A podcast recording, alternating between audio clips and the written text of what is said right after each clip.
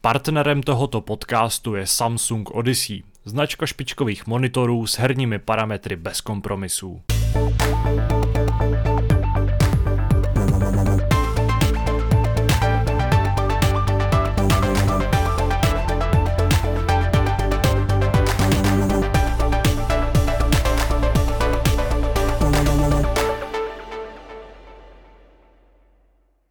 Vítáme vás u Hápodu s pořadovým číslem 768. Eh, možná zaznamenáváte další změnu v kvalitě zvuku. Eh, přesadali jsme totiž na trošku profesionálnější software, respektive je to spíš takový pilotní pokus. Nevíme, jaký vlastně bude výsledek. Eh, jestli ten výsledek, který právě nahráváme, vůbec uslyšíte, ale doufáme, že ano. A každopádně myslím, že by tenhle ten projekt nebo tenhle ten způsob měl dát lepší projev našim krásným, líbezným, hlubokým hlasům. Krásný, líbezný a hluboký hlas má Lukáš Černohorský. Ahoj. A má ho taky Kuba Štěpánek. Nazdárek. A jsem rád, že tady můžu přivítat po týdnu i Aleše. Tak jsem tady zas. Ahoj. U Alešovi jsem zapomněl zmínit příjmení, je to Tihlařík, já jsem Tadáš Pepř a tím bychom měli tuhle introdukci odbytou. Můžeme se rovnou vrhnout na první téma, kterým je již klasicky to, co, co hrajeme, čím jsme se v posledním týdnu zabývali a bavili. A myslím, že pořád jedeme v tom tím stylem, že dáváme prostor tomu, kdo tady nebyl nejdíl, což je Lukáš, takže můžeš odpálit tohle téma a vlastně celý podcast. Já jsem tady nebyl nejdíl, jo, dobře. No, nebyl jsi to minule, myslím, což je prostě nejdíl. to jsem nebyl, no to jsem nebyl. To jsem měl důležitější věci na práci, samozřejmě. No dovol. No já jsem hlavně nedostal pozvánku, že jo, takže... ne. Začínáme na dobré notě. Ano, začínáme na humorné notě. Uh, já tentokrát budu mluvit o jenom, jenom třech hrách a uh, určitě překvapivě to nebude ani jeden z nich nebude, nebude Vovko, takže pokud si chtěl mít nějaký dobrý fork, Kubo, tak... Smůla. Jsem zklamaný, odcházím. Ano, tak, tak ahoj.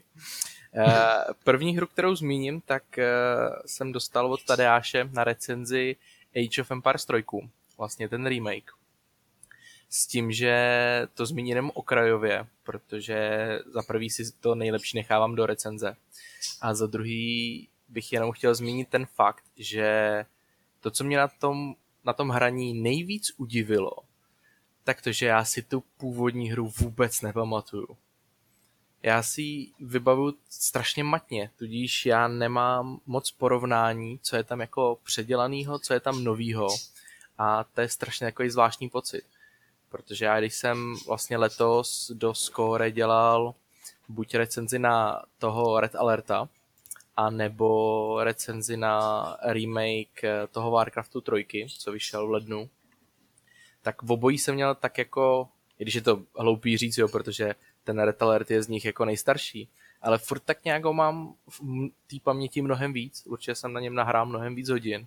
A u toho Age, u těch Age 3, tý, sakra, u toho Age of Empires 3 mě to prostě je, úplně vypadlo. Já si tam pamatuju jenom, že tam šlo o jako to dobývání Ameriky a krásný nový svět, ale vůbec si to nepamatuju, takže pro mě to je takové poznávání staré nové hry.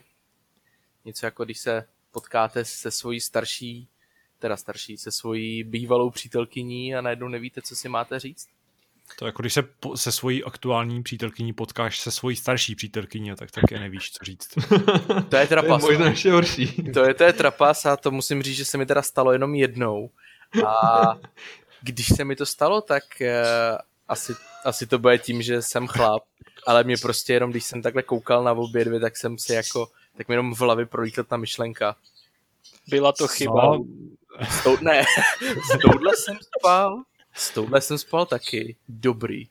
A to je jediné, co mě jako tak nějak jako napadlo, no, protože jako když se potom chtěli seznámit, tak já jsem jako tak jako nějak nevěděl, jak mám reagovat, no. Byl jsem z toho zmatený.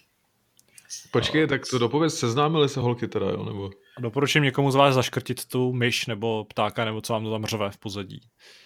Uh, jo, to bude asi, to bude asi můj popoušek, já se omlouvám. Jakmile budeme mít pauzu, tak já ho vyhodím, nebo jakmile dopovídám. Tak. Přesuneme se zpátky ke hrám. Ano, zpátky ke hrám. Takže to, to bude Age of Empires 3, na kterou teda vzpomínám jako na bejvalou přítelkyni. To je takový hezký, hez, hezký řečený. A druhá hra, já jsem se přesunul ke Switchi tenhle, tenhle ten týden. Takže abych dostal tomu svýmu původnímu vlastně slibu, co jsme měli tehdy, když s náma byl Honza Modrák v podcastu, tak jsem si rozehrál ty hry, které mi doma ležej. Takže jsem se dostal konečně k Resident Evil Revelation jedničce. Já jsem to nikdy předtím nehrál, takže jsem jako upřímně rád, že jsem se k tomu konečně dostal. A co myslíte, pánové? No nic moc. Jako byl jsem z toho strašně nadšený, protože ta, graficky to vypadá na tom uh, Switchi fakt dobře. To musím říct, že jako to šlape jako hodinky.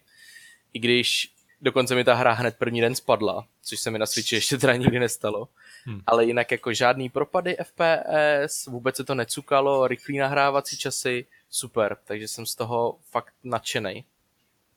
A ale jako ten příběh, to je tak strašně hloupý, hloupý jako hloupě napsaný. Ty tam vystřídáš vlastně téměř všechny postavy, co se tam objeví v té hře. A je to tak strašně rychlý. A furt tam je takový to, je to dělaný na kapitoly, což u Residenta vůbec nejsem zvyklý. Takže u každé kapitoly se ti objeví krátký filmeček, jako bylo v Until Dawn, vlastně, kdy ti to ukáže, co se jako stalo v té minulé kapitole. A vzhledem k tomu, že ta hra má jako nějakých 6-7 hodin, tak každou půl hodinu odklikávat filmeček, jako co jsem viděl v té minulý půl hodině, tak mě to trošičku jako přišlo strašně zvláštní v ten moment.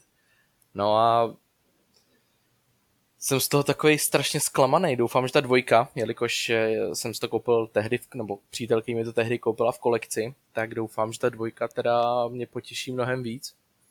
Protože z té jedničky mám takovej takový prostě hořkou pachuť, no. Dohrál jsem to teda poměrně rychle, ale je fakt, že to, jak to začne, tak je to super, že to je že to hodně připomene ty původní Resident Evil, což já mám strašně rád ty původní. Ale jako, co se to, v, co, potom, co se to jako, ta druhá půlka je prostě tak strašně přeakčněná, že mě to prostě vůbec nebavilo. Už jsem prostě se jenom těšil, až uvidím ty závěrečné titulky. No a třetí hra, abych teda neměl to okýnko zase tak dlouhý, tak třetí hra, ke který já jsem se dostal, tak jsem se vrátil k Darksider Genesis, který vyšlo letos. Ta, taky jsem si to koupil na Switch, já jsem si tehdy koupil, když bylo v akci sběratelka, takže mám dokonce doma figurku a art, artbook, krásný. Tak musím říct, že tady ta hra mě naopak velmi příjemně překvapila. Já jsem nikdy žádný Darksiders nehrál, ale tohle mě od oznámení eh, hodně zaujalo. A hráli jste to kluci? Darksiders Genesis? Takovou styl Diablovky? Mm, Ještě ne. Ne. Ne. Tak nic, no. Tak já vás na to dobře nalákám, protože i když na té hře mě jako pár věcí poměrně hodně štve, tak stejně mě to fakt baví. A je to poměrně dlouhá hra. Eh, zabere, myslím si, že 18 hodin, jelikož ještě vůbec nejsem na konci a už to hraju docela dlouho.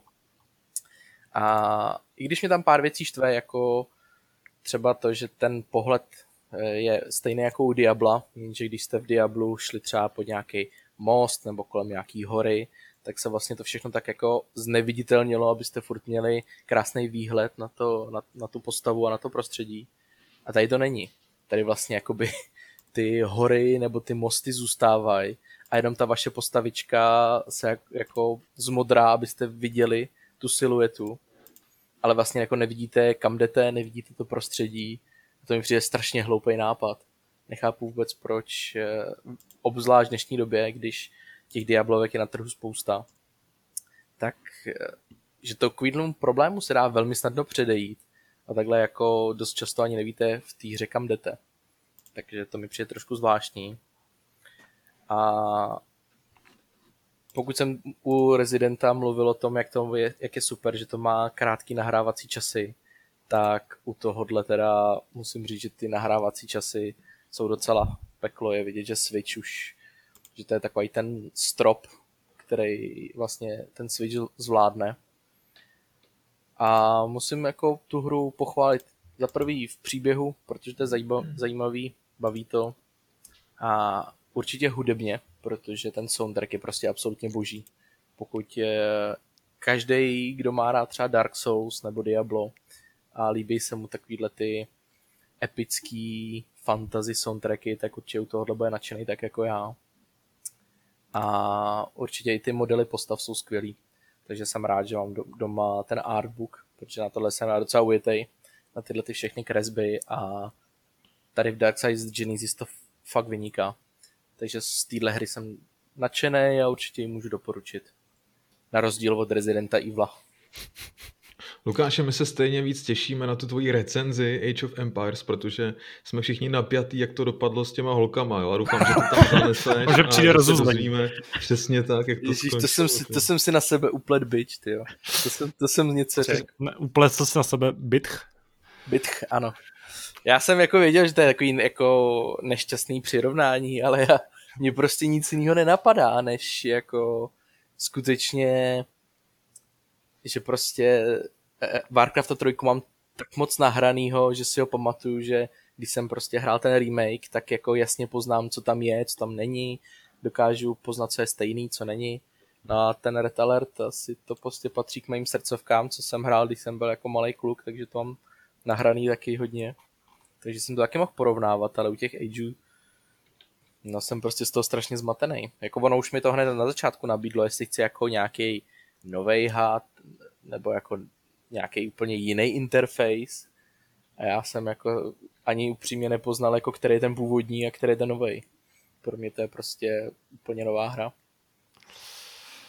Ale mám takový tušení, že mě to baví asi dost podobně jako tehdy ta trojka, vzhledem k tomu, že se na ní moc nepamatuju, tak si asi dokážete o tom udělat představu sami.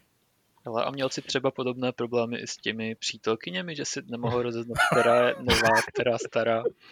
Ne, to jsem ještě nikdy nestalo. To jsem ještě nikdy nestalo. Uh, to teprve přijde. Já bych opustil téma přítelkyní a přesunul se k sobě, což je takový jako hezky sebestředný. Já jsem totiž v minulém uplynulém týdnu hrál jednu takovou zásadní hru. A vlastně dneska, v den, kdy natáčíme podcast, kolem poledne jsme s Kubou si ukázali tuhle hru ve vysílání. Je to Dirt 5, pokračování série Dirt, původně Colin McRae Dirt a jde vlastně o takový jako návrat ke kořenům svým způsobem, protože po třech dílech, které byly trochu serióznější, autentičtější, respektive mezi Dirt Rally a Dirt Rally 2.0 ještě vpadnul Dirt 4, což bylo takový jako hybrid té arkády a, a simulátoru. A uh, tyhle ty, uh, pátý pokračování, nebo čtvrtý pokračování, nebo jak to vlastně je správně, tak slibovalo uh, zase návrat k takovému epičtějšímu podání závodu, k ohňostrojům, divokému počasí a podobně. Uh, nějaký podrobnější hodnocení té hry uh, si můžete přečíst v, pod, v recenzi, uh, která vyšla, případně si pustit to vysílání. Takže já vlastně tady jen tak shrnu nějaký dojmy s tím, že jsem velký fanoušek předchozí dílu, hlavně Dirt 2 a Dirt 3. Uh, vlastně jsem hrál všechny a tohle pokračování mi nepřijde úplně zdařilý uh, z hlediska obsahu, protože pohled, po hratelnostní stránce prostě nejde Dirt 5 jako vytknout prakticky nic. Je to strašná zábava, uh, ten jízdní model je arkádový, jako až to bolí, ale prostě to funguje, je úplně instantně přístupná ta hra. Uh, jak jsem říkal, ve vysílání můžete to vrazit do ruky svýmu bratrovi mladšímu a on bude podle mě nadšený, protože to prostě vypadá cool a hrozně dobře se to hraje. Uh, jen, dobře to vypadá, jednotlivé lokace jsou moc hezký, uh, jsou takový jako barvitý, uh, vlastně můžete se projet po Brazílii, po favelách v Rio de Janeiro nebo po pralese, můžete se projet po Norsku, kde na vás svítí polární záře, nechybí Maroko, Arizona, Čína, Itálie, Řecko a taky jako exotičtější místa. A pak je taková specialita v podobě New Yorku, kde můžete závodit na zmrzlý řece. Takže tyhle ty místa jsou hezký, i když eh, postupem času začnou hodně opakovat, což je vlastně nějaká nejnepříjemnější záležitost dertů, eh, kdy máte k dispozici vlastně jenom základní kariéru, což je slepenec závodu, který na sebe nějak navazuje, odemykáte si další a další v takovém stromu, ale nad rámec tohohle vlastně ta nic nenabízí. Ty závody jsou v podstatě jenom předem daný kombinace uh, nějaký třídy aut, uh, lokace a disciplíny, s nějakým předem daným počasí, který obvykle znamená, že se stmívá nebo že začíná pršet a podobně, aby prostě demonstrovala ta hra ty své možnosti. A v těle z těch ty závody se začnou hrozně rychle opakovat, začnou být hrozně rychle tuctový. Neprokládá je hra jako žádným kariérním postupem, žádný možností managementu, jako byly ve čtyřce a podobně, což je docela škoda a ve výsledku je ta hra taková hrozně přímočará, pořád vás přehazuje z jednoho auta do druhého, z jedné lokace do druhé a opravdu to působí jako arkádové i z tohohle hlediska. Bohužel se ani nepovedlo využít toho dubbingu, protože vlastně v rámci Dirt 5 existuje v tom univerzu závodním podcast, ve kterém mluví, který je teda samozřejmě horší než Hápot, a mluví v něm Nolan North a Troy Baker, byli představitelé bratrů uh, Drakeových z Uncharted, nebo Troy Baker daboval, uh, nebo vlastně dal tvář nebo nějakým způsobem prostě charakterizoval Joela v, v The Last of Us a v další, ve spoustě dalších her. A tyhle ty průpovídky jsou taky jako dost divný, jsou trošku prvoplánovitý, dost se opakujou, není to moc zábava. Takže to je taková jako zbytečná, zbytečný rozšíření té hry. A ve výsledku jsem byl vlastně trochu zklamaný, protože sice je to super závodění, ale je vlastně hodně chudý. Má teda nabitý soundtrack ta hra, ten jako je bez výhrad, uh, i nabídka aut je docela solidní, vlastně najdete tam jak starý uh, nebo starší nějaký retro speciály rallyový 80. 90. let, tak i ty moderní a samozřejmě velká, velká spousta takových těch jako podivných věcí, kterými, kterými se závodí v terénu, jako je formula offroad, nějaký různý typy, typy bugy na velkých, velkých traků, takových těch offroadových prostě na uh, pick-upů a podobně. A tohle to všechno vlastně se jako hrozně rychle ohraje, což je prostě škoda, vzhledem k tomu, jak se povedlo tu hru vychytat.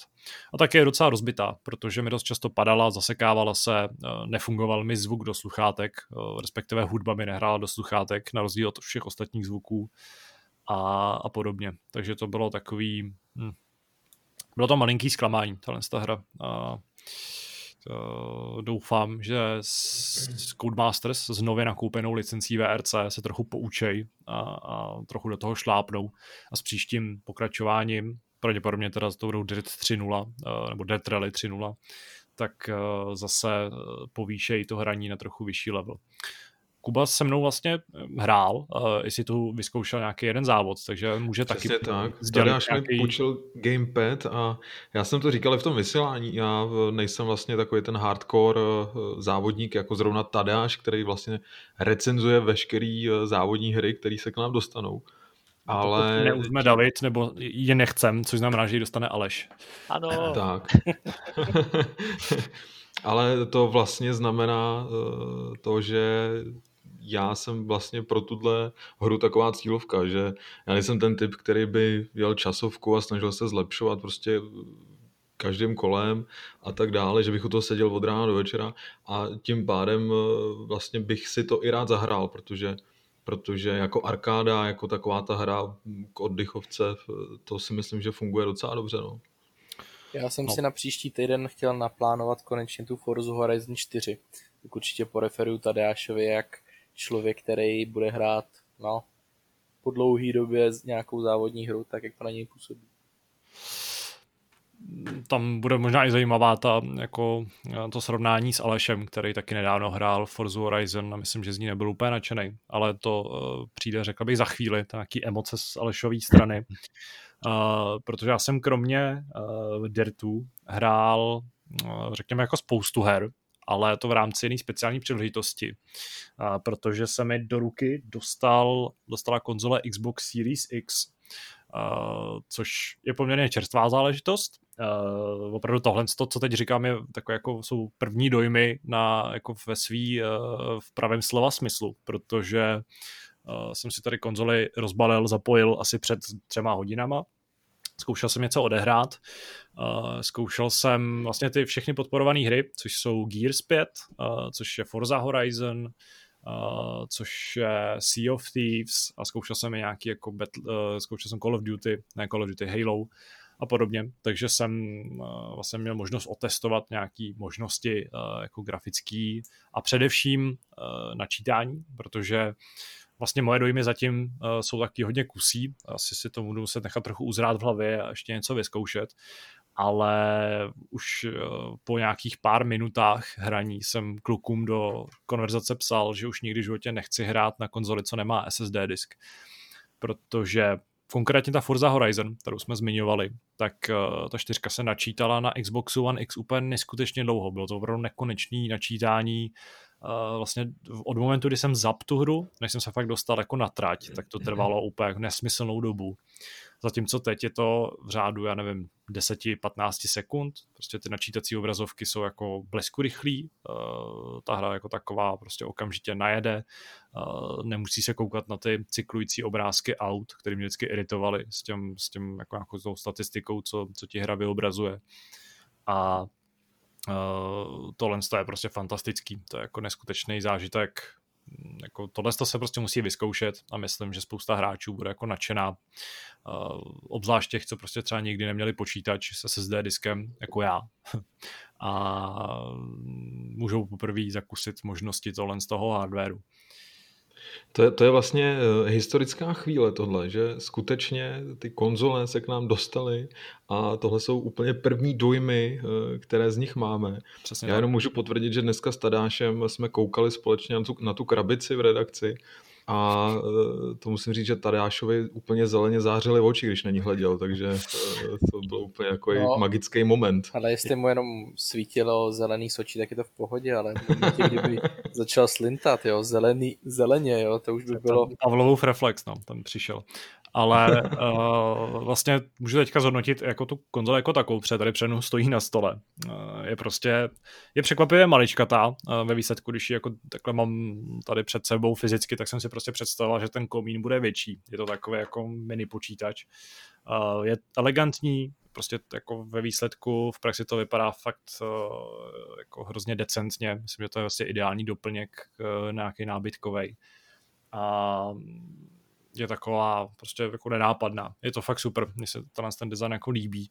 A musím říct, že jsem zkoušel ji pořádně zatížit právě v té Forze nebo v Gearsech, což jsou zatím asi hry, které ten hardware vycepujou nejvíc. I když samozřejmě se to asi nedá srovnat s nějakýma hrama, které jsou nativně vyvíjený pro tu konzoli ale jako je tichá tím způsobem, že prostě ne, jako nepoznáš, jestli je zapnutá nebo ne, ani když si k ní, když ní přiložíš ucho a ten, ta horní část se jako moc nezahřívá. Takže myslím, že z hlediska nějakého chlazení, tak dokud trochu nezestárne a trochu se do ní nenalápá prach, tak eh, to bude velká paráda.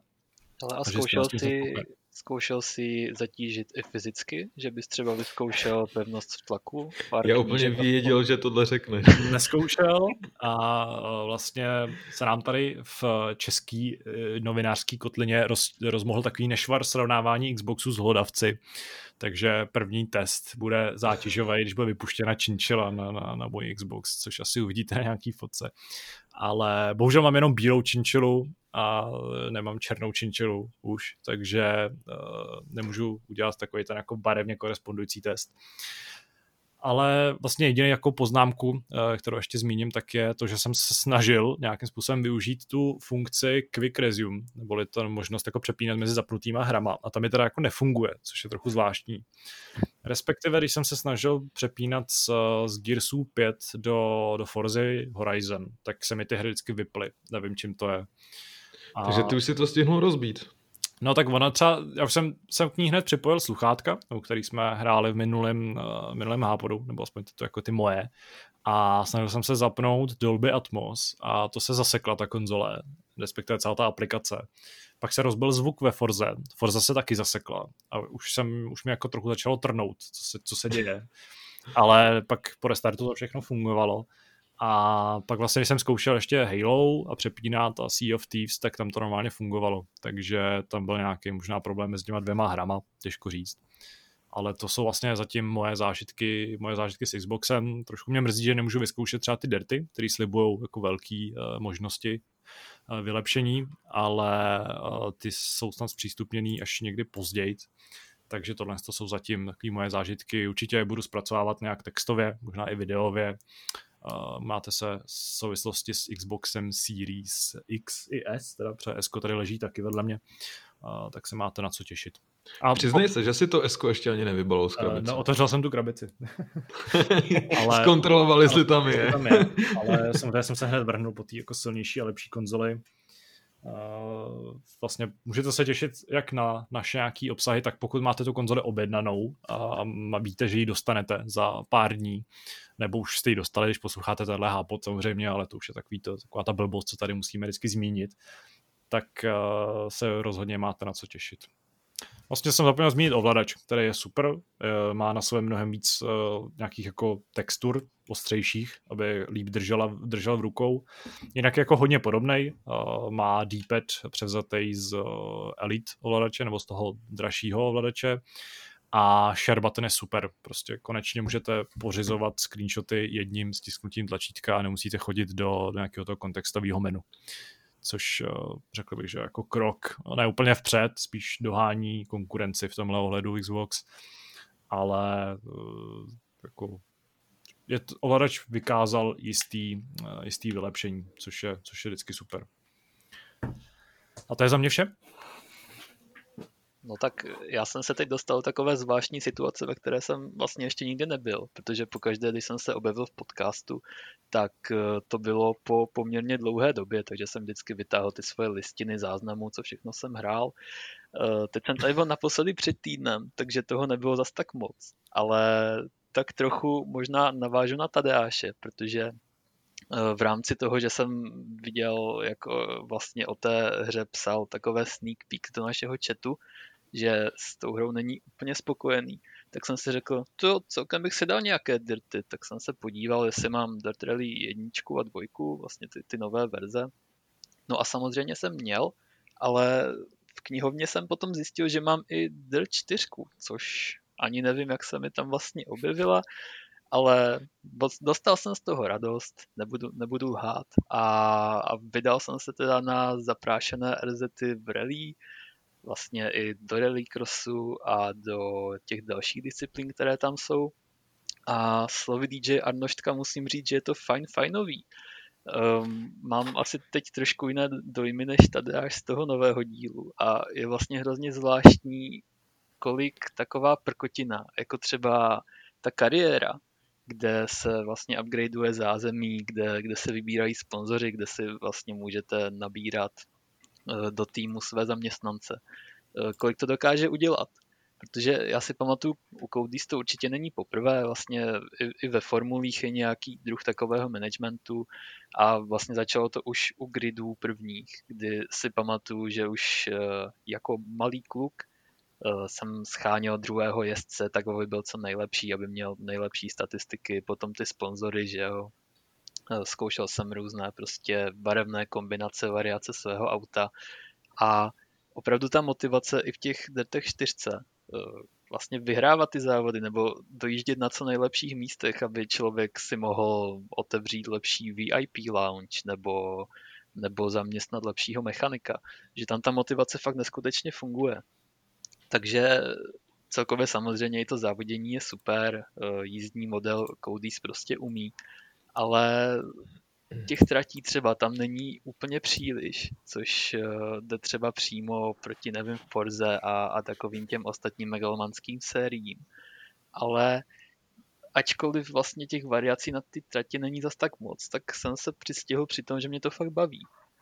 Uh, musím i ocenit soundtrack teda, protože když jsem tu hru stáhnul na lištu, což je takový můj způsob quick resume, nebo jak se tomu říká u Xboxu, to my PCčkáři máme už delší dobu, že jo, uh, tak jsem si vlastně ani nevšiml, že mi nehraje Spotify a že mi hraje ta hra, protože ta ten soundtrack je opravdu kvalitní, možná bych ho přirovnal až k FIFA, kde každým ročníkem spousta lidí najde nové, nové hity, které, které potom končí v jejich playlistech.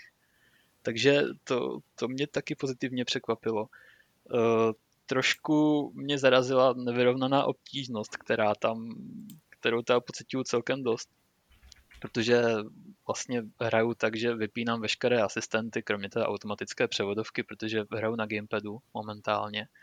A zjišťuju, že Rally RZ na tu obtížnost, kterou teď mám, což je tuším ta prostřední, tak eh, některé dokážu vyhrávat s náskokem dvou, tří vteřin, ačkoliv si myslím, že nedělám nějaké extrémní chyby. A někde soupeřům nadělím třeba 40 vteřin, což vzhledem k tomu, že, že prostě neměním nějak tu obtížnost, že mi přijde dost zvláštní. To stejné třeba v rallycrossu, kde občas prostě máte problém postoupit z první jízdy, eh, což se mi stalo třeba v rallycrossu u Bugin, protože tam jsou vlastně je tam i nějaká kategorie takových divných vozíků, já ani nevím, jak se tomu říká, které se opravdu strašně řídí. A tam, tam jsem málem teda rozšlapal Gimpad, protože to bylo neuvěřitelné. Ale zároveň eh, potom jsem vyzkoušel nějaké, nějakou jinou disciplínu, nebo respektive tu stejnou disciplínu v jiných autech. A byly to opravdu nebe a dudy, takže úplně, úplně nevím, eh, jestli vyvážení obtížnosti je dobré, nebo respektive vím, že není, ale i tak eh, byl jsem z toho celkem příjemně překvapený, respektive pořád jsem, protože pořád hraju. A nevím, ani, ani tomu nejde moc co vytknout, jenom možná ta user experience, protože jsem se v práci teď dost začal bavit s UXáky, kterým se nelíbí různé věci a tak si toho teď všímám víc v těch hrách tak eh, třeba menu jsou dost nelogicky poskládané a občas se dočkáte loadingu tam, kde byste ho vůbec nečekali. Ale jinak, jinak za mě povedené. A to bylo z mého herního týdnu asi vše, ale vzpomněl jsem si vlastně, když jsme naposledy přestali nahrávat, tak mě napadlo, jo, ty jsi tady stěžoval na Last of Us, ale vlastně si neřekl věc, která tě na tom štvala úplně nejvíc. A teď to teda musím zmínit, Uh, takže ta věc, která mě na Last of Us štvala úplně nejvíc. Uh, jedničce nebo dvojce? Na jedničce, protože jedničce. já v roce 2020 hraju na PS3, uh, eh, což dává absolutní smysl. Uh, tak úplně nejvíc ní na té hře, kromě teda postav, se kterými jsem se nedokázal stotožnit, což je ale možná dobře, protože byly dobře napsané, to zase jako jo. Eh, tak mě nejvíc štval ten konec, ten úplný konec. Ne ten konec, který jsem si myslel, že je konec, ale až úplně ten konec, který nebudu spojovat.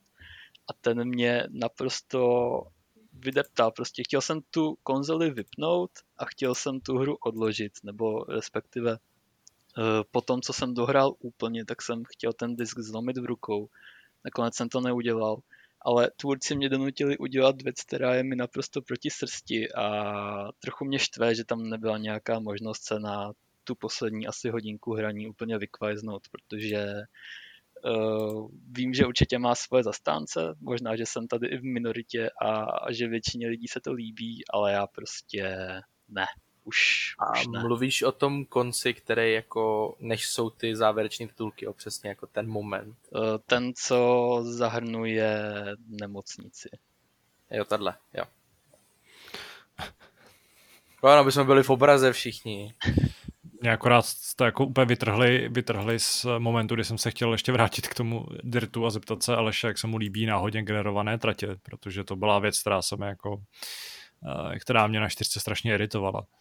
Uh, hele, já nevím, já to ani moc nepocituju, abych pravdu řekl, nebo ne, nevidím, že by se tam dělo něco, něco nekalého, nebo že, že by na sebe ty tratě třeba neseděly, ale je teda pravda, že... To jako, no, ne, že by na sebe neseděli, ale hrozně se opakujou. Jo, jako... jo, jo, s tím, s tím souhlasím, no. Já jsem vlastně říkal, že tam těch tratí málo, což uh, asi teda bych upřesnil na to, že je tam málo těch prostředí těch tratí je tam teda asi nekonečné množství, ale, ale je pravda, že prostě ta, že nejsou moc originální, no, to, to s tebou souhlasím.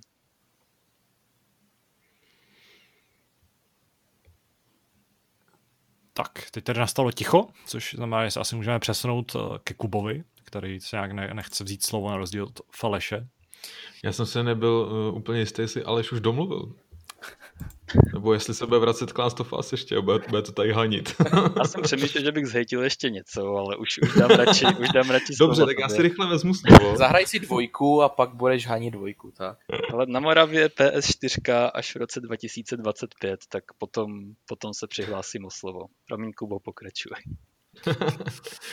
Já mám v podstatě jenom jeden příspěvek, protože to, co teď hraju, o tom bohužel mluvit nemůžu. Takže eh, budu mluvit o hře, která už je venku tak nějaký čas, ale ten přídavek do ní je docela čerstvý.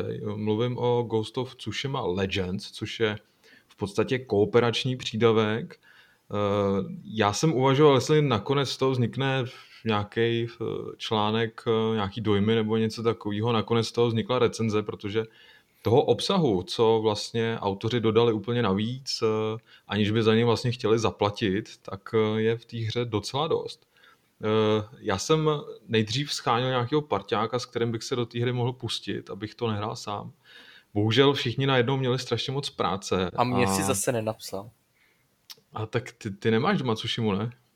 No nemám, ale kvůli tobě bych si ji koupil. ale napsat si mohl. Ano, napsat si mohl, ano. Tak jo, tak já vím, že ty hraješ na PC, ale příště, až budu hrát nějakou exkluzivitu, tak ti pro jistotu to napíšu. Ale mě se P4 taky válí doma. No a nehraješ to ani moc. No protože jako to je hlavní konzole mají přítelkyně, že jo? To já už jako hrabat nemůžu. jsme, jsme zase u těch holek. Dobře, tak eh, já ti ne, příště jako, napíšu. Ukáž. Jako ve zkratce, že jo, tam jsou, já jsem vždycky línej vyndat ten disk, protože ona tam vždycky dá hru a hrají dlouho, že jo, tak já nechci jako vyndávat a zadávat svůj disk, ne. Já si radši tak... vezmu ze šuplíku ten Nintendo Switch, který je vybitý. A... Až budeš kupovat další PlayStation, tak si kup prosím tě ten bezdiskový, ať nemusíš řešit tady ten problém. Ale já mám rád krabičky, hle, tohle neklapne. Ale dobrý pokus. Jsi složitá osobnost, to je hrozný. Je velmi složitá, promiň, povídej. No abych teda navázal, uh, chtěl jsem tím říct, že vlastně v prvních třeba čtyřech hodinách eh, jsem tu kampaň, eh, která tam je, hrál úplně s neznámými lidmi. A chtěl jsem říct, že vlastně tomu nic nevadí, protože ta hra je nastavená tak, že můžete naskočit do té příběhové kampaně, která je pro dva hráče, a dá se to skvěle dohrát i s člověkem, který ho absolutně neznáte, protože uh, samurajové v podstatě, jak se pohybují ty postavy a jak fungují, jak útočejí, tak ta hra je prostě udělaná tak, že eh, vy když eh, společně kooperujete v nějakým, na nějaký lepší úrovni, tak není potřeba jedinýho slova a všechno pak ocejpá krásně a z toho jsem měl vlastně úplně největší radost. Pak jsme to sice zkoušeli ještě samozřejmě s kamarádem, kde, s kterým jsme eh, mluvili přes mikrofon. To samozřejmě je ta lepší varianta, ale eh, chtěl jsem podotknout teda, že ta hra funguje sama o sobě i s neznámými samuraji, takže pokud eh, by někdo uvažoval o tom, že by tady ten přídavek zkusil, tak směle do toho. Zaregistroval jsem nějaký, nějaký vlastně řeči o tom, že lidi ani nechtějí, aby jim ve hře pobíhali cizí lidi a že se radši soustředí na ten single a tak dále. Ale byla by vlastně škoda, kdyby eh, ten příběh v mulťáku eh, přešli, protože je zpracovaný úplně jinak.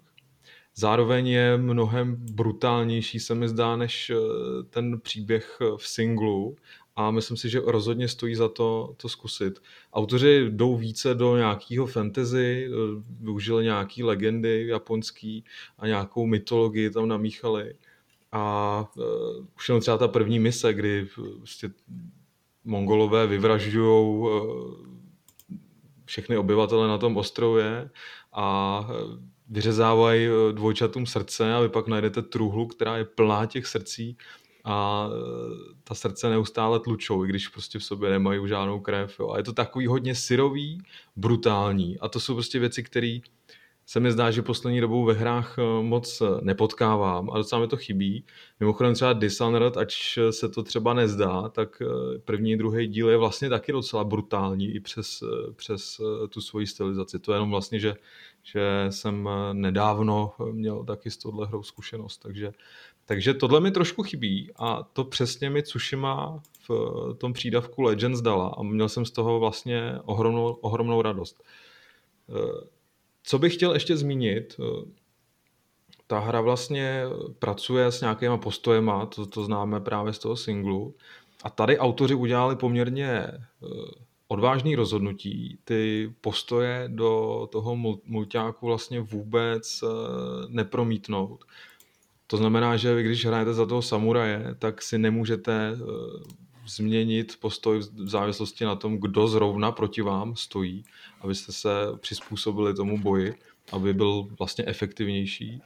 A ten postoj je daný pouze tím, co zrovna držíte za zbraň. To znamená, že vy si ve hře odemknete časem nějaký, nějaký nový eh, čepele a když, když eh, po nich sáhnete, tak se vám třeba, aniž byste, aniž byste to chtěli, postoj automaticky eh, změní. Takže, takže to je takový zvláštní. Ale vlastně jsem si říkal, že to ničemu nevadí, protože vy máte k tomu hromadu dalších eh, schopností a možností, jak eh, ty Mongoly efektivně likvidovat. A i bez těch postojů si myslím, že to je docela variabilní a docela našlapaný, takže, takže to vlastně ničemu nevadí. A i tohle rozhodnutí eh, sice se někomu může vlastně jevit jako hodně kontroverzní, ale vůbec to ničemu nevadí a ve finále tu hratelnost nějak nerozbíjí. A ten souboj je stále hodně, hodně atraktivní a, a zábavný, takže z toho jsem měl taky velkou radost. A celkově bych eh, chtěl říct, že pokud máte Tsushimu doma a přemýšlíte třeba, že se té hry zbavíte, tak to nedělejte. Zkuste, zkuste ještě ten mulťák, tu kooperaci. I když třeba nemáte s kým, tak minimálně ty příběhové mise, které tam jsou, ty krátké legendy eh, si projděte, protože jsou naprosto skvělý.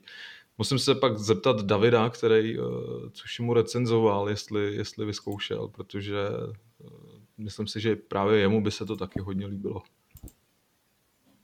No a ode mě všechno. No, tí jsme to příjemně sfoukli a můžeme se vrhnout na naše první velké téma.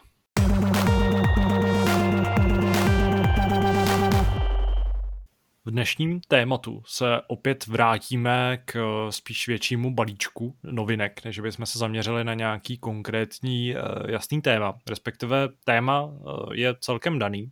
Je to opět PlayStation 5, o kterém se toho dozvídáme každým dnem víc a víc. I poslední týden nebyl úplně výjimkou, vzniklo spousta, spousta textů, spousta zajímavých informací, který by bylo škoda minout a nějakým způsobem neokomentovat. Paradoxně to tentokrát byly, z mýho pohledu teda, spíš takové jako informace negativního rázu, protože jsme se mimo jiný dozvěděli, že PlayStation 5 nemusí úplně nativně podporovat rozlišení 1440p, o čemž nám za chvíli možná poreferuje Kuba. A, a taky jsme se dozvěděli, teďka vycházím především z toho, jak moc ty novinky na našem webu byly nějakým způsobem populární, jakým způsobem fungují adaptivní triggery na, na DualSense a především, že Sony se dostala do křížku s výrobci bočnic, vyměnitelných pro PS5, který jak si už jako nejdou objednat, respektive jejich obchod, obchod byl uzavřen. Samozřejmě tady pak byly další nějaký menší, menší novinky. Mimo jiný třeba víme, že DualSense jde připojit k PlayStationu 3 z nějakého důvodu, ačkoliv k PlayStationu 4 ne. Ale to už, jsou spíš, to už jsou spíš takové drobky. Ano, pokud si, pokud si Aleš koupí DualSense, tak může hrát na své konzoli domácí. Uh, vezmeme to nějak pěkně po pořadě. Uh, já nevím, jaký máte třeba v těch posledních zpráv uh, dojmy. Uh, každopádně ty bočnice konkrétně vyvolaly docela zajímavou diskuzi. My jsme se tady o tom bavili docela opakovaně. Už v době, kdy šlo spíš o takovou jako spekulaci, že vlastně bude existovat něco jako vyměnitelný šasy, kdy budeš moc sundat kus té konzole a vyměnit ji za jinou což se ukázalo, že je zřejmě jako technicky možný, ačkoliv eh, pokud vím, tak společnost Sony zatím nenabízí eh, jako vlastní výrobky, respektive vlastní eh, nějaký plasty, kterými by šlo svoji konzoli nějakým způsobem ozvláštnit nebo dekorovat ale uh, chtěli byste na svůj, na svůj PlayStation 5 nasadit nějaký jako jiný plast a vadí vám, že si ho teďka nemůžete koupit z tohohle obchodu, i když uh, zřejmě budou importovaný z Číny tak jako tak? To já si právě myslím, že by to chtěl kde kdo, že jo? proto i ten obchod vznikl, protože si moc dobře uvědomili, že ta poptávka po nich bude docela velká. Já se strašně divím, že Sony eh, ohledně toho, jestli a jak bude možný vyměňovat ty plasty, eh, strašně mlží. Sice nám ten PlayStation rozebrali, co to šlo, ale neřekli nám teda, co si kde můžeš na něj koupit. A divím se teda, že oni sami třeba eh, ty plasty nedistribuují po vlastní ose a že to teda nevzali na sebe. Jo. a Možná, kdyby, kdyby to takhle bylo, tak si ten výrobce nebo ten prodejce, který si udělal vlastní stránky a zkusil to, pak dvakrát rozmyslel, že jestli, jestli do toho vůbec jít, eh, protože takhle prostě si myslím, že kápli docela na, na, na díru na trhu a snažili se ji využít, bohužel. A taky se mi teda zdá, že, že si s něma právníci ze Sony docela pohráli, protože nejdřív se jim nelíbil pouze ten název stránek, eh, který byl takový hodně využívající vlastně jméno PlayStationu a, a vůbec, vůbec eh, tu jejich značku, takže tam bych třeba i pochopil, že se jim to nelíbí. Ale pak na ně zatlačili vlastně ještě víc eh, tím stylem, že pokud teda pokud teda budou prodávat nebo distribuovat jakýmkoliv způsobem tady ty plasty kdekoliv na světě, tak, to zkrátka skončí u soudu, což si firma, firma eh, té velikosti samozřejmě dovolit nemůže, takže, takže přesedlali na nějaký samolepky, no, ty už jsou asi v pohodě. No a očekáváme teda, že Sony začne jako prodávat ty, ty kousky toho, nebo si myslíte, že no, je to jenom nějaké jako, nějaká pastička taková, kterou vlastně společnost samotná nevyužije a budete si muset koupit prostě jako další konzoli, která uh, nějakým způsobem se bude odlišovat. Respektive pak možná přijde na řadu takový to, že jako někdo má černý, někdo má bílej a můžou si je vyměnit, ty, ty plasty na tom. Právě, že se k nám dostávají zvěsti o tom, že, že existuje i černý PlayStation, ale oficiálně nikde ukázaný nebyl, pokud uh, dobře vím já teda. Bez Photoshopu ne, no. No, takže, takže to, to je právě to, to divný, jo, že, že neřekli předem. Předobjednávky sice už jsou spuštěný, ale lidi prostě nevědějí, jaký budou eh, ve finále možnosti a já bych si třeba taky koupil černý v pohodě, ale tu možnost nemám, no, tak se dá dělat. Tak jsme zvědaví v tomhle z tom ohledu. Uh, mě docela zaujal, zaujalo to téma uh, mechanismů těch adaptivních uh, triggerů. Já nevím, jestli, se, jestli jste vlastně viděli uh, ten GIF nebo to video, který to nějakým způsobem uh, osvětluje.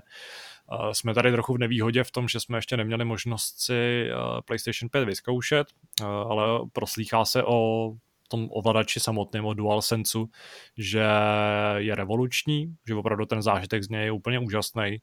A mně vlastně přijde kouzelný to řešení, kdy tam je ten jako šnek, který eh, nějakým způsobem prostě nastavuje ten odpor, odpor toho triggeru a vlastně se omlouvám za to, že jsem tady dlouho tak jako trošku po, posměšně eh, hanil tenhle ten mechanismus eh, v souvislosti s tím, že Xbox má taky jako adaptivní, adaptivní trigger, když to úplně pravda není. Uvědomil, že nemá. No, no, jako má, má něco, co se nazývá impulzivní trigger, který má prostě eh, takový ten jako motorek, který eh, zajišťuje vibrace ovladače normálně, tak ho má i speciálně v těch triggerech, ale hmm. není to jako vůbec vlastně podobný tomu, čeho se zřejmě dočkáme u PlayStationu 5. Teďka vlastně se fakt těším na to, až to vyzkouším, až se s tím porvu. Eh, na, druhý stran, na druhou stranu v komentářích eh, nebo obecně mezi lidma začaly kolovat diskuze, protože ten šnek použitý vypadá dost plastově. Asi lze předpokládat, že bude docela vodolný, nebo že bude jako, jako subtilnější, než vypadá na tom GIFu. Ale že by nemusel vydržet úplně dlouho, a v komentářích pak někdo docela trefně poznamenal, že by se to mohlo lišit v závislosti na tom, kdo ten ovladač bude držet v ruce. Jestli to bude nějaký prostě školák, který přijde ze školy a bude tak jako šimrat ten mechanismus, nebo to bude nějaký pořádný chlapisko, co za to vezme, aby prostě jako nerozlomil pak celý ten mechanismus. Případně... Asi taky, no. asi taky záleží na tom, co, nebo jak eh, vlastně ten mechanismus vývojáři využijou a pokud by někdo eh, ho využíval moc invazivně, třeba mohl, mohl vlastně narušit jeho strukturu, tak taky dovedu představit, že to může být ten důvod eh, pro, pro tu poruchu. Na druhou stranu zase asi si v Sony pohlídali nějakou tu, tu životnost a ty testy asi nějaký tam museli být, takže asi, asi moc dobře vědí, jak... Ale jak jako asi si dokážu typnout, že by tenhle ten eh, mechanismus mohl být jako jedním z nejporuchovějších eh, ze všech, hmm. který se nacházejí v celém tom ovladači.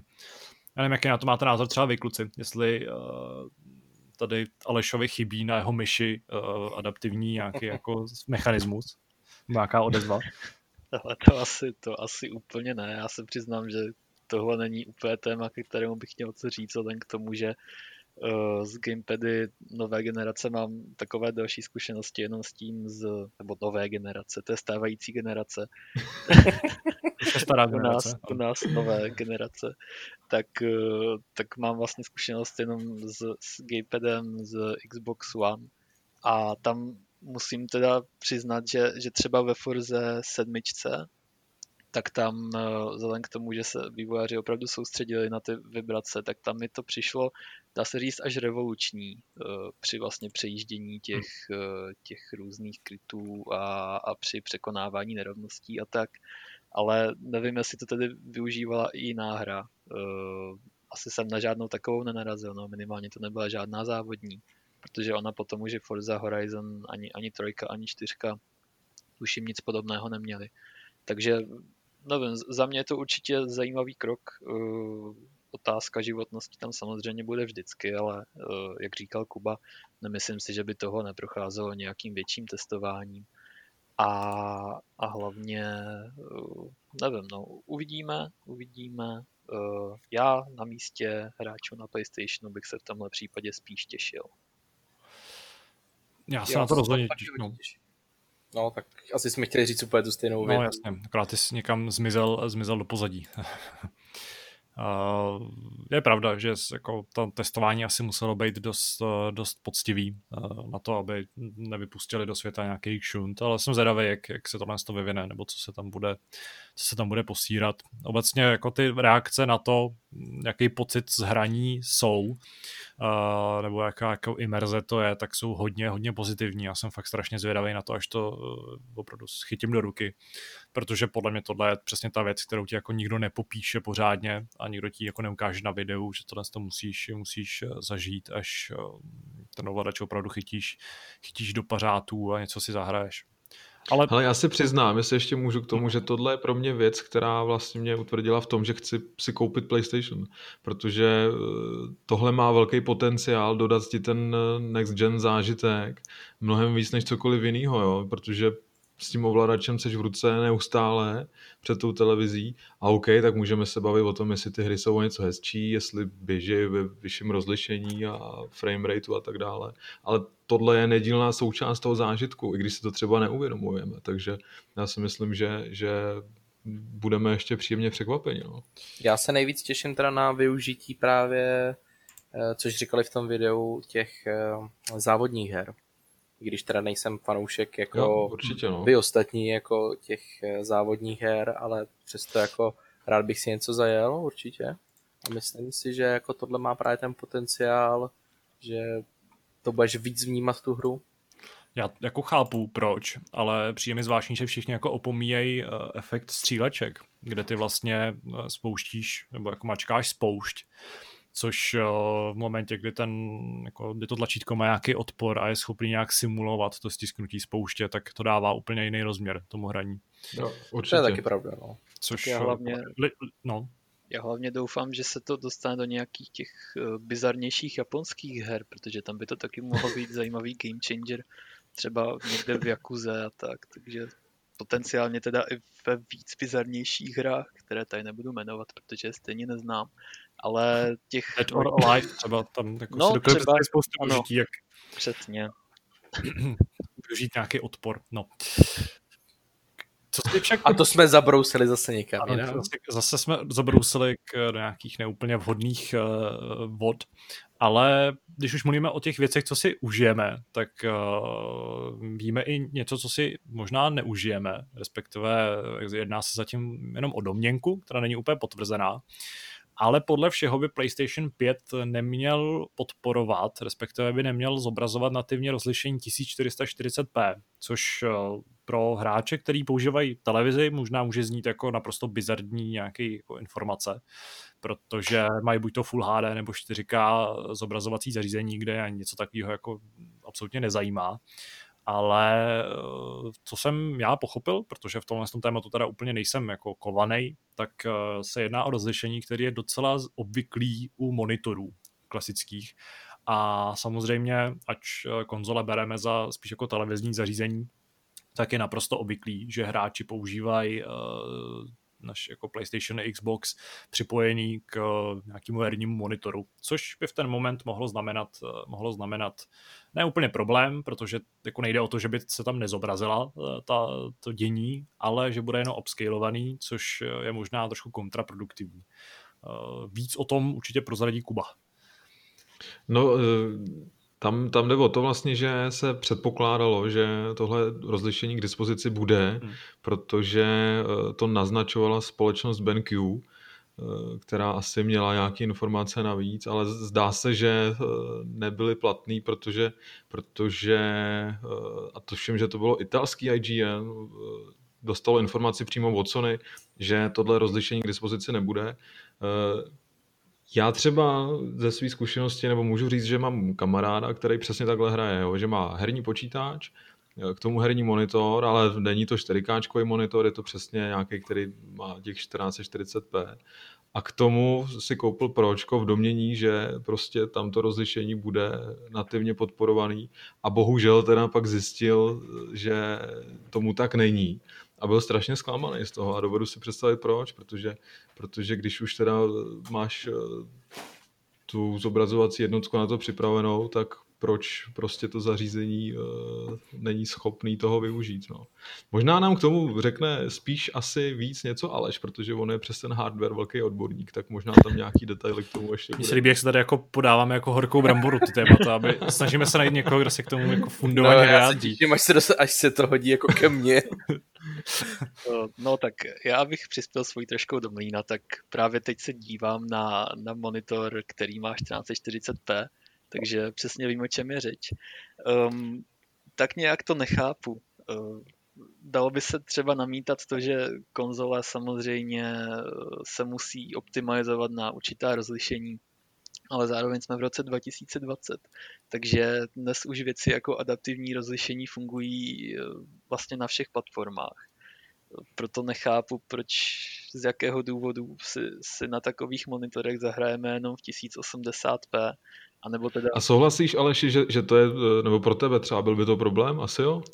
Eh, ale nevím, jestli úplně problém. Jo. Ono zase záleží, jak, jak chce ten hráč hrát, ale pokud je to PCčkář, tak uh, si dovedu představit, že by ocenil spíš, uh, spíš větší framerate a nižší rozlišení, ale zároveň každý, kdo, kdo kdykoliv hrál prostě na nějakém zařízení, třeba na nějakém starším PC s novějším monitorem, tak mi potvrdí, že ten zvu, ta, ten, ta změna toho rozlišení jde hrozně, hrozně poznat.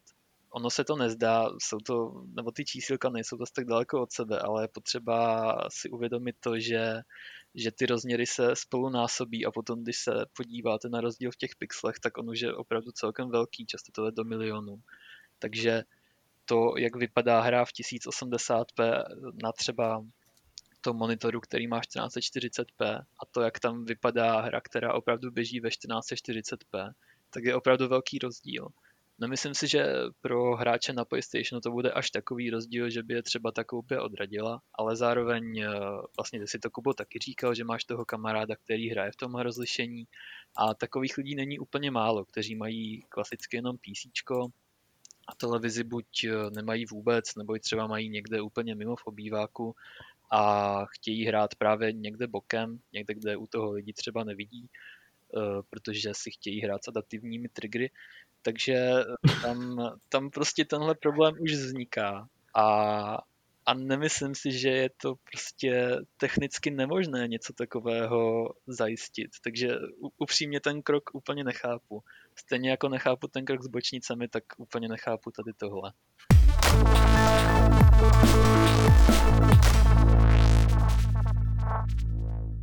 našem druhém tématu se podíváme na počínání jedné velké firmy, eh, respektive jedné firmy, která patří těm největším v herním průmyslu vůbec. Eh, je to Activision Blizzard. Eh, nabízí se jako těch důvodů hned několik, ale především je to ten, že vedle Nintendo právě Activision přišel v uplynulém týdnu s nějakýma informacemi, nebo spíš takovým jako schrnutím nějakých finančních výsledků, potažmo úspěchů v posledních měsících.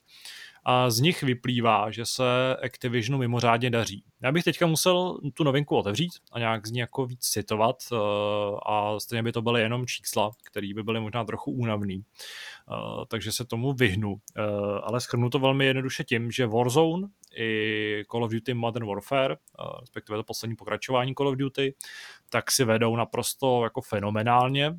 Do té hry naskočilo za ten poslední rok. Samozřejmě z velký, do velké míry díky tomu, že Warzone je zdarma, tak do ní naskočilo čtyřikrát víc hráčů než do Call of Duty Black Ops 4, což bylo předchozí pokračování. Zároveň ale to číslo hráčů, který po odehrání Warzone nebo nějakým vyzkoušením tak eh, zakoupilo vlastně tu plnou verzi i Modern Warfare, tak dle firmy bylo docela vysoký, takže i v tomhle ohledu si Activision docela polepšil. A co je pro mě asi nejzajímavější, eh, tak je přístup nebo nějaké hodnocení mikrotransakcí, protože společnost Activision a teď v souvislosti s mikrotransakcemi nemluvíme jenom o Call of Duty, ale i o Candy Crushi, protože Activision vlastní King, což je eh, společnost, která provozuje Candy Crush to je myslím hra, kterou asi není potřeba představovat. A třeba i Overwatch a do určitý míry taky World of Warcraft, protože Shadowlands, nejnovější datadisk eh, k Vovku, který přichází nebo brzo přijde, tak eh, taky registruje spoustu předobjednávek. Takže long story short, prostě mikrotransakce Activisionu přinesly do peněženky, myslím, že to bylo víc než miliardu dolarů a tvořili víc než jako polovinu uh, příjmu celé společnosti. Což znamená, že tohle ten prvek, který nemáme rádi, nebo ho neradi vidíme, není to prostě nic eh, jako glorifikovaného a dost často se na to nadává, tak eh, pořád u hráčů slaví obrovský úspěch.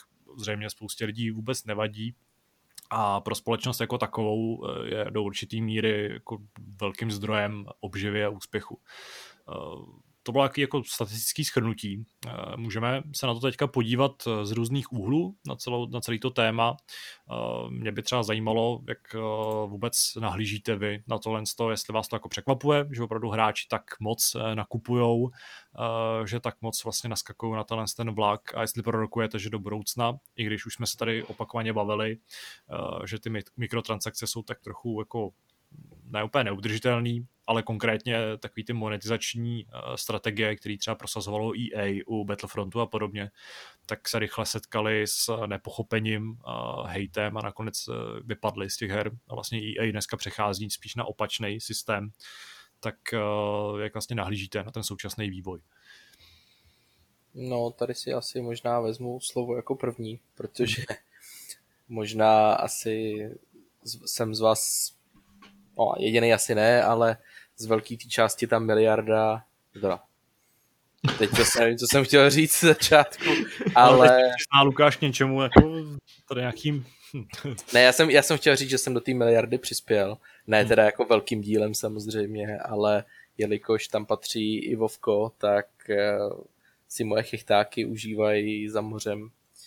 I, i teda, jako, ne, ne moje samozřejmě, ale já, jak na to pohlížím já, je to takový obecně ty mitro, mit, mikrotransakce mě strašně štvou ve hře typu právě to Call of Duty nebo, nebo možná ten Overwatch.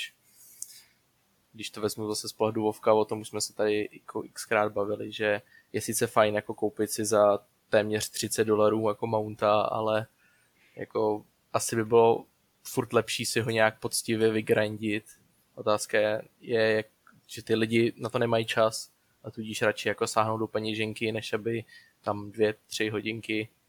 Dobře, poslední mount, který jsem já farmil, tak mi jako zabral 10 hodin, ale furt je to asi pro mě ta lepší varianta, než sáhnout po peněžence. Lukáši, a myslíš, že existují hráči Vovka, kteří nemají čas? Hele, to, to, je, to je velmi dobrá otázka. No, asi ne, no. Nebo tak jako já furt říkám, že nemám čas, že jo, ale... No jo, a to je tím, že trávíš tolik času ve lovku, tam je zase potřeba rozlišovat, že jo.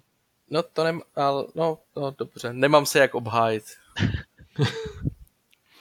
Já to teda vidím podobně, jestli si můžu vzít slovo, protože, protože já si nepamatuju, že bych někdy utratil jakýkoliv peníze vlastně za cokoliv, za jakýkoliv herní předmět. A vždycky mě, vždycky mě to dokáže dostat do kolem, když mi někdo vypráví, kolik nechal tamhle a kolik zase utratil tamhle. A to já, jo, já naopak... jsem jako občas po té peněžence sáhnul, ale je to, že jsem to udělal prostě, já nevím, jako třikrát Hele, za život. Já to mám naopak, když jsem třeba hrál uh, Hearthstone, tak uh, tam byl tak nějaký systém, že jsi mohl kupovat balíčky karet za peníze nebo něco takového, nebo že jsi mohl vlastně ty přídavky, které tam byly, tak ty jsi na ně mohl vydělat uh, tou, tím hraním hry, což mi připadá jako, že že je to vlastně úžasný systém, jo? Že, tě, že tě nenutěj do toho aby jsi, aby jsi to skutečně koupil, ale že máš i tu možnost investovat do toho čas a dostat se k tomu obsahu i, i svou pílí. A, a myslím si, že, že pak má člověk z toho i větší radost, jo? T- protože vytáhneš tu no, kartu, no, zaplatíš no. a, a co, jako tak, tak to máš, no. Ale když, když do toho dáš ten čas a zasloužíš si to opravdu, tak z toho máš prostě dvojitou radost a to si myslím, že, že tady ty zkratky vlastně moc dobrý nejsou, no. Takže, ale bohužel, bohužel ta doba je taková, no. A, a ne, neplatí to samozřejmě pouze pro pro mladší hráče, ale... Ne, ne, ne, určitě, to určitě neplatí, to je vlastně To, to pro... si myslím právě, že, že eh, i eh, starší hráči, a teď já zmíním třeba Martina Sinka, jo, který, který eh, samozřejmě se zamiloval do Warzone a taky tam utrácí peníze, protože prostě proč ne? No? Já se přiznám, že já jsem jednou zainvestoval do mikrotransakcí, když jsem si koupil asi pět balíčků ve FIFA, uh, což ještě je takový jako ta nejextrémnější verze mikrotransakce, protože FIFA je charakteristická tím, nebo jako upřímně nevím, jak to je v jiných hrách, protože ne, jako neplatím za nic, ale uh, většinou mám dojem, že jako za ty peníze něco dostaneš. A FIFA je charakteristická tím, že dost často jako nedostaneš lauter nic za to, kolik tam investuješ. Takže jsem Uh, tehdy se to se říká gambling. No jasně, tam už je to jako opravdu ta úroveň gamblingu a za těch asi z těch pěti zlatých balíčků mi nepadlo absolutně nic, uh, což je trochu smutný. Ale ta hra tě k tomu umí jako naprosto geniálně namotivovat, což uh, třeba nevím, jestli je i případem právě Warzone nebo Vovka, to by mohl říct, uh, o to vlastně tady jako, uh, o tom tady mluvil, uh, mluvil Lukáš, ale uh, jako nedokážu vlastně říct, eh, do jaký míry třeba za tyhle ty eh, nějaký finanční zisky budou, eh, budou zodpovědní třeba děti, kteří jsou jako schopní rodiče buď to donutit, aby jim něco koupili, nebo vezmou prostě jejich kartu a nějakým způsobem tam jako roz, rozfofrujou peníze, což se právě dělo ve, v, ve FIFA. Nevím, jak moc jsou proti tomu ošetřený ty hry dneska, respektive do jaký míry se spoléhá na to, že rodiče jsou jako nějak gramotní a jsou schopní tím dětem zabránit v tom, aby utráceli jejich peníze.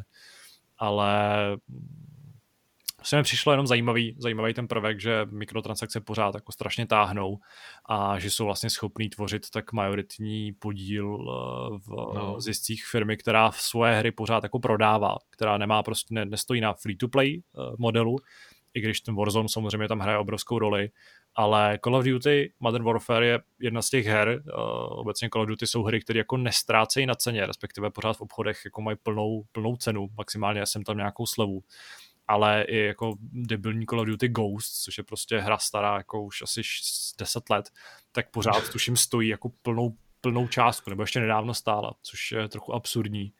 Ale i tyhle ty hry se jako kupujou, eh, samozřejmě ve Vovku si musíte koupit eh, hru, nebo spíš datadisk a pak ještě ten game time a i tak prostě ty mikrotransakce tvoří tak obrovskou část příjmů, ne zisku, aby jsme se tady jako nějak nezamotali do, nezamotali do pojmů, ale tvoří obrovskou část příjmu eh, Activisionu. A... Mě na tom vlastně mrzí jedna zásadní, zásadní věc a to je to, že tady existuje riziko, že ty, já nevím, bavíme se stále o tom, že, že hry jsou v podstatě hlavně biznis a, a že nikdo nebude dělat hru, která sice vypadá dobře, ale nemá třeba šanci na to zaujmout prostě velký počet lidí. Jo. A, a když tenhle business model funguje, tak samozřejmě do budoucna ty hry budou vypadat takhle, nebo prostě ještě půjdou eh, mnohem dál a šlápnou do toho daleko víc. A to všechno bude na úkor těch klasických eh, já nevím, třeba singleplayerových her, i když tam se to samozřejmě dneska dostává taky, hm. vy třeba Watch Dogs Legion, že no jo, a tak dále. si představit, že vydají hru něco jako prostě strategii, něco jako by bylo prostě Iron Harvest nebo prostě ty Age, Age of Empires. A že by tam bylo, že bys měl třeba 10 národů, ale dalších pět by si musel prostě koupit. No, dovedu si to představit. Dokonce Age, of Empires, do, dokonce Age of Empires mělo tehdy nějaký online levo boček, kde se přesně tohle dělo, myslím, jo, že, že dokonce už tahle série taky tohle zkoušela, jo, takže... No já, Dovedu si to představit, já... jasně, že jo, tak jako nabídnou to a myslím si, že spousta lidí za to ty peníze dá, no. No já když to prostě, jak tady až říkal o Vovku, jako já jsem až jako donedávna žil v domění, že ten game time si můžeš vlastně nejen kupovat e, za jako reální prachy, ale můžeš se kupovat i tam za goldy. Ale já jsem až donedávna prostě nevěděl, že ty to můžeš udělat i obráceně. Ty si můžeš koupit e, vlastně za reální prachy ten e, token těch 30, 30 dní a ten potom střelit jako za goldy. Jo, a to jsem až donedávna nevěděl. Jo, když mi to řekli, mi to přišlo bizarní. Ty si vlastně koupíš za nějaký ty 3, 4 nebo 500 pade, nebo kolik to stojí, ten 30 denní token a ty ho tam dáš do aukce a vlastně ti přijde na účet eh, jako ve Vovku 200 tisíc goldů. A to mi přijde naprosto jako bizarní věc. Mně se třeba hrozně líbí to, jak eh, ostatní firmy dostávají bídu za to, když zavádí mikrotransakce. Vy třeba to srovnání s EA a jiným to tak hezky, dá se říct, prochází. Nebo on to není hřích, že jo, ale, ale jsou hráči, kteří si prostě rádi zaplatí a je, je celkem zajímavé, že tady tyhle firmy, které na to šly spíš eh, opatrněji, než třeba Blizzard, eh, nebo dejme tomu třeba to Rocket League, které ale už dneska samozřejmě jede free to play, takže tam už eh, jsou ty mikrotransakce taky slušně in your face, jak se hezky česky říká, tak je, je, je zajímavé sledovat ten kontrast. A to, že se vlastně Activisionu, respektive Blizzardu teď daří, to je jedna věc, minimálně finančně a díky mikrotransakcím, ale rád bych taky upozornil na to, že teď eh, Blizzard třeba zavíral pobočku ve Versailles, je to asi, asi měsíc zpátky. Vím, že eh, co se týče třeba toho dění v biznesu, tak o tom zase reportoval třeba Jason Schreier, jako vždycky. A tam, tam je to celkem zajímavé, že některým divizím té firmy se, se opravdu nadmíru daří a jiné abych, abych to teda upřesnil, tak eh, ve Versailles se dělal hlavně marketing a zákaznická podpora pro Evropu, takže ona to nebyla přímo herní divize. Ale je, je zajímavé vidět ten kontrast, protože tam samozřejmě přišlo zase hromadné propouštění teď a nebude to moc hezké, takže zaměstnanci tam z té pobočky asi nejsou úplně nadšení.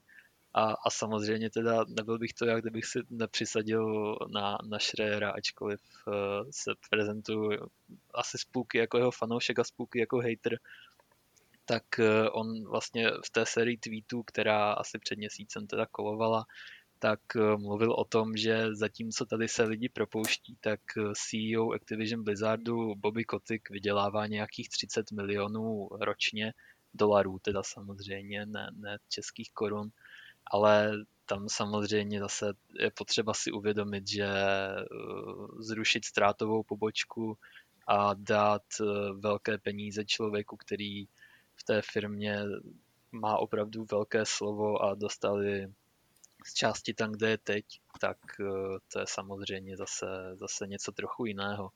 Ale je, je opravdu zajímavé vidět, že Activision se tímhle postupným, tohle postupnou monetizací dostal tam, kde je teď a že mu to tak vychází. A, a možná, že bych se do budoucna ani nebál toho, že, že ty hry budou tím, těmi mikrotransakcemi tak prošpikované.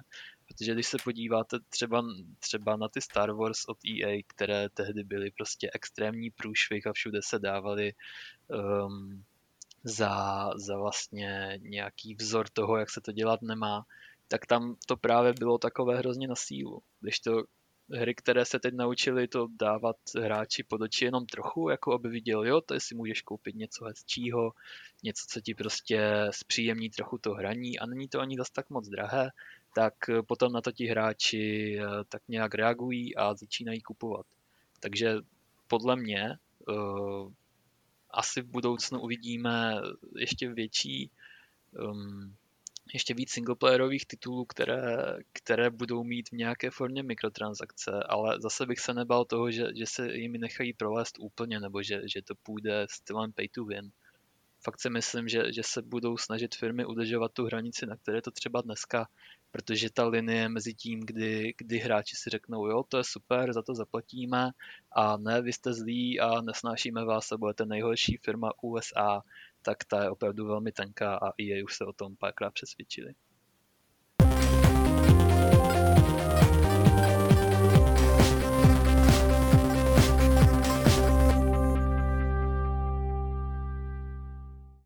Stejně jako v minulém díle uh, se vrhneme na soutěž, Máme tady totiž vyhlášení eh, vítěze, eh, správná odpověď na otázku z minulého dílu, eh, kterou bylo, kolik minut dostali jednotliví hosté nebo členové natáčení na to, aby se vyjádřili. A jak někdo správně poznamenal v jednom jedné z odpovědí, tak to nikdo nedodržel. Já jsem dokonce měl asi 17,5 minut ve výsledku, což jsem trošku jako si podkopal nohy. Každopádně správná odpověď byla 6 minut, a správně zodpověděl a vybrán byl šťastlivec Jaroslav Hamáček eh, z Raputína, takže my mu tímhle s tím gratulujeme. A co v nejbližší době by směrem k němu měl mířit eh, headset eh, Corsair HS75 na Xbox One nebo Xbox Series X, Xbox Series S. Takže pokud má Jarda doma konzoli Xbox, tak myslím, že bude, že bude nadšený. Eh, tak trochu netradičně se nám ale hned povedlo získat eh, další cenu. Můžeme nabídnout eh, další zajímavý, zajímavý soutěžní zážitek. Tentokrát budeme soutěžit o tričko Watch Dogs Legion, který jsem měl na sobě během streamu Watch Dogs Legion, kde se můžete prohlídnout. Nebude to teda to, to samý tričko. To Takže není to to samý, jo, Není to samý tričko, není na ně můj pot, bude to úplně z Brusu nový tričko, který k vám bude mířit přímo z kanceláří místního distributora, kterýmu tímto děkujeme. A ano. Není to škoda? Není to škoda, my tady soutěžíme, takže ale se nám to snaží konstantně podkopávat. Každopádně... Ale my tady soutěžíme ticho. ano. Každopádně, abyste vyhráli tričko Watch Dogs Legion uh, velikosti L, takže pokud uh, jste nějaký jako menších nebo větších rozměrů, tak... Takže já to... se nezúčastním, no dobře. No. Ano, tak bohužel uh, pro vás to můžete aspoň vyhrát pro nějakého kamaráda, nebo to nosit, uh, pokud jste jako drobci, jako třeba já, tak to můžete nosit jako tričko, teda jako, jako pyžamo a podobně. Uh, každopádně otázka soutěžní zní, kdo narušoval Lukášovi jeho dnešní povídání v prvním tématu napojíme, že ten dotyčný eh, nebo ta dotyčná není úplně člověk. A dostal za uši. A dostal za uši. Eh, odpovědi můžete posílat na adresu podcast.cz.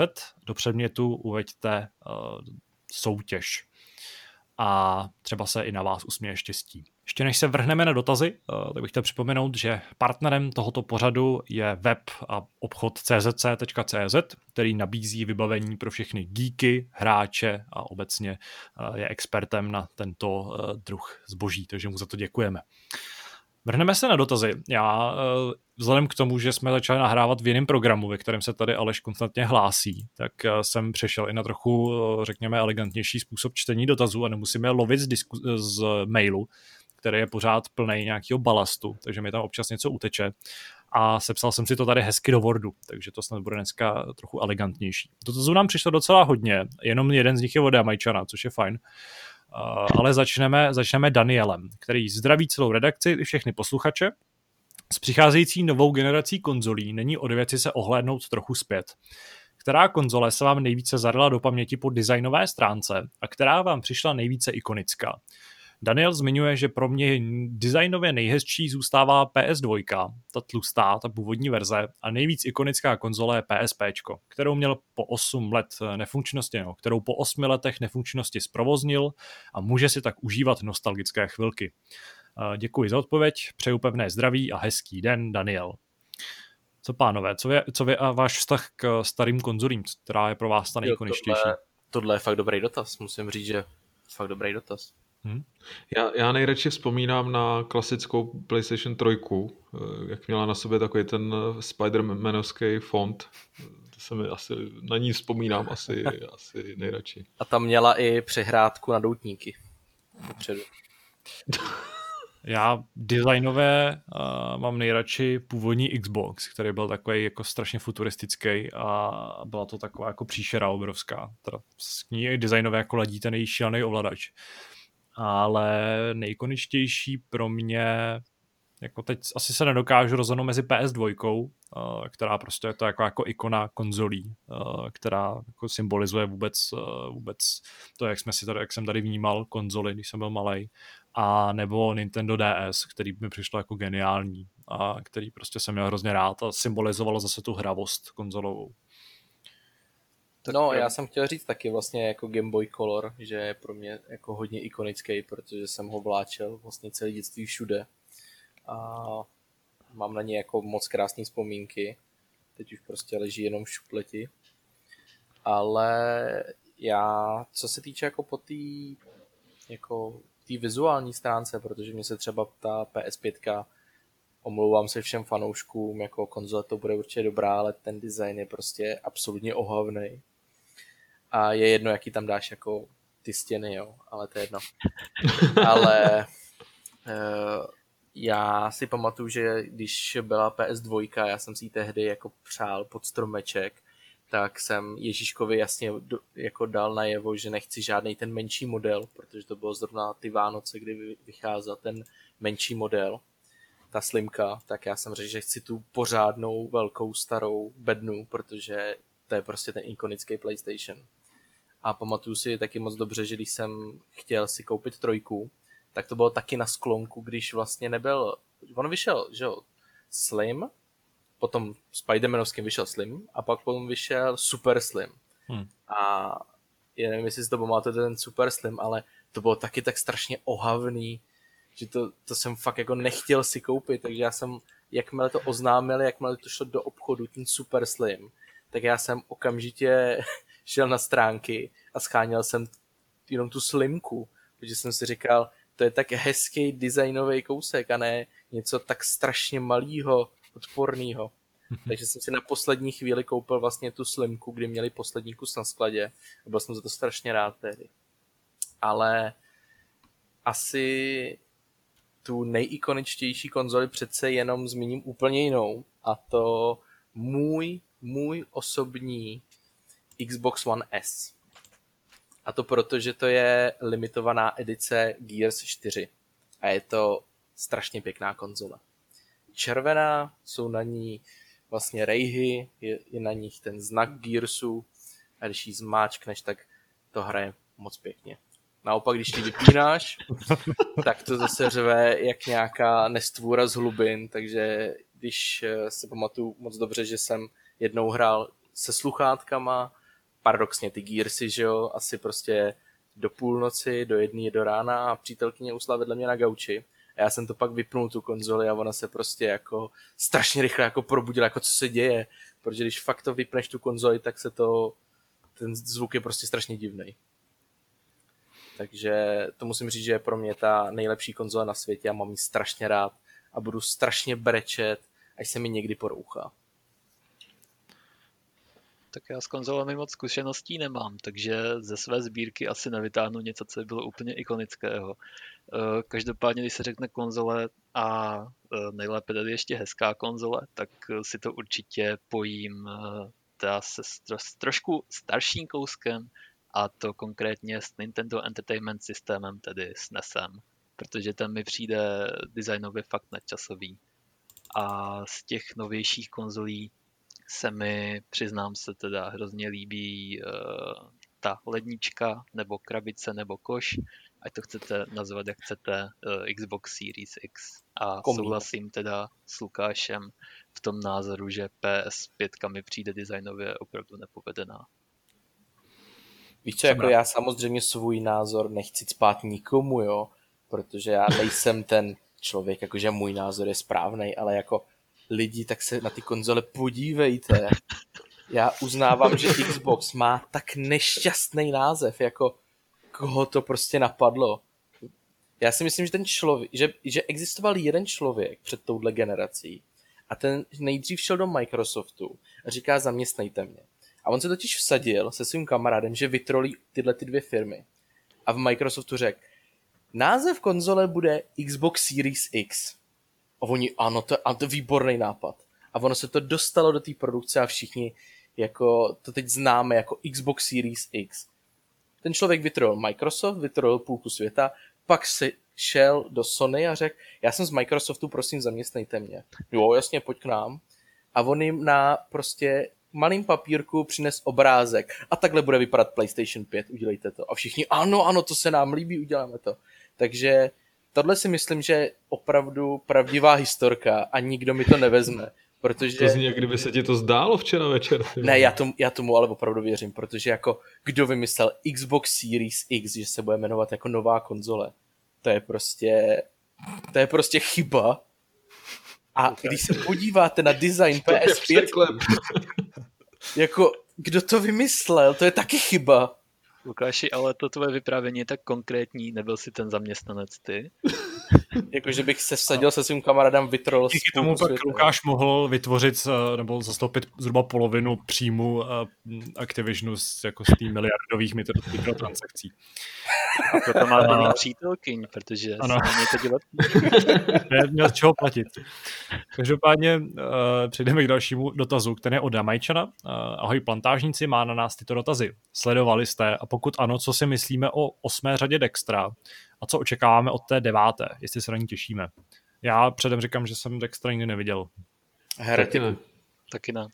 Aha, takže to je zase na mě, super. takže ty jsi divný, Lukáš. Nejsem, nejsem divný. Já... Jako přítelkyní se zdívala na Dextra. Ty jo. To je ve uh, počkej. No, to je jedno. Ne, a, ne, ani, ani, ne ani, ani, ani, ani s jednou, ale já jsem četl ty knížky a musím říct, že pokud Jamajčan viděl jenom seriál, nečet knížky, tak ať si určitě přečte knížky. Že knížky jsou, možná bych řekl, mnohem lepší než celá osmá série, nebo určitě lepší než celá osmá série. Ty knížky jsou fakt dobrý. A jsou mnohem brutálnější než celý seriál. A... Těšíš se na devátou sérii? Těším se moc, i když eh, jsem tehdy, na, když jsem se to dozvěděl, když mi to kamarád napsal na Messengeru, tak jsem hned reagoval obratem na Facebook, jsem si napsal, že rok 2020 je strašně divný rok. Jo, protože Sparta se dostane do Evropské ligy. A Ještě není to, ve fi- není to ve FIFA, jo.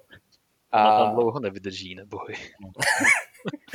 a máme tady koronu, takže všichni jsme zavřený prostě víc než tři čtvrtě roku doma. Nejsou prostě kina, jo.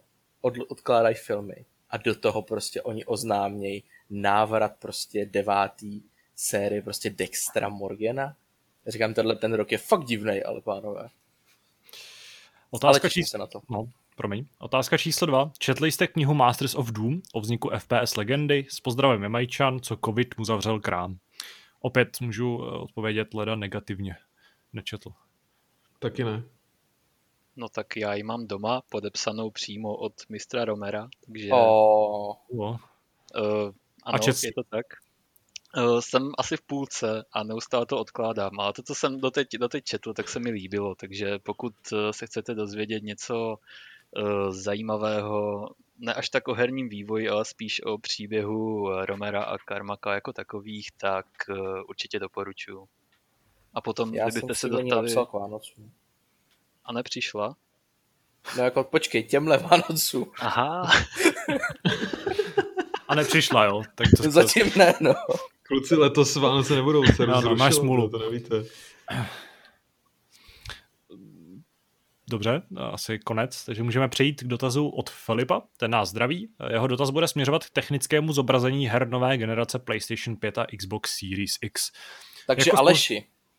Ano, uh, myslím, že na Aleše je to ten dotaz jako úplně bez, bez nějaký ironie mířený dobře, protože jako spousta uživatelů samozřejmě bude Filip řešit, na čem si je jednoduše zahrát. A měl, chtěl by se rád zeptat na pár věcí. Za prvé, televize nebo monitor? Vzhledem k tomu, že za relativně nízkou cenu, i těsně pod 10 tisíc, se dá sehnat 27 až 32 palcový 4K monitor, tato volba se nabízí. Už jen kvůli jednoznačně nejlepším hodnotám input lagu oproti sebe lepší televizi. Pokud doteď hrajete hry na televizi, eh, dokážete si vůbec představit, se vzdáte pohody gauče na úkor třeba té lepší odezvy? Máte zkušenost s hraním na zakřiveném monitoru? Eh, je to game changer?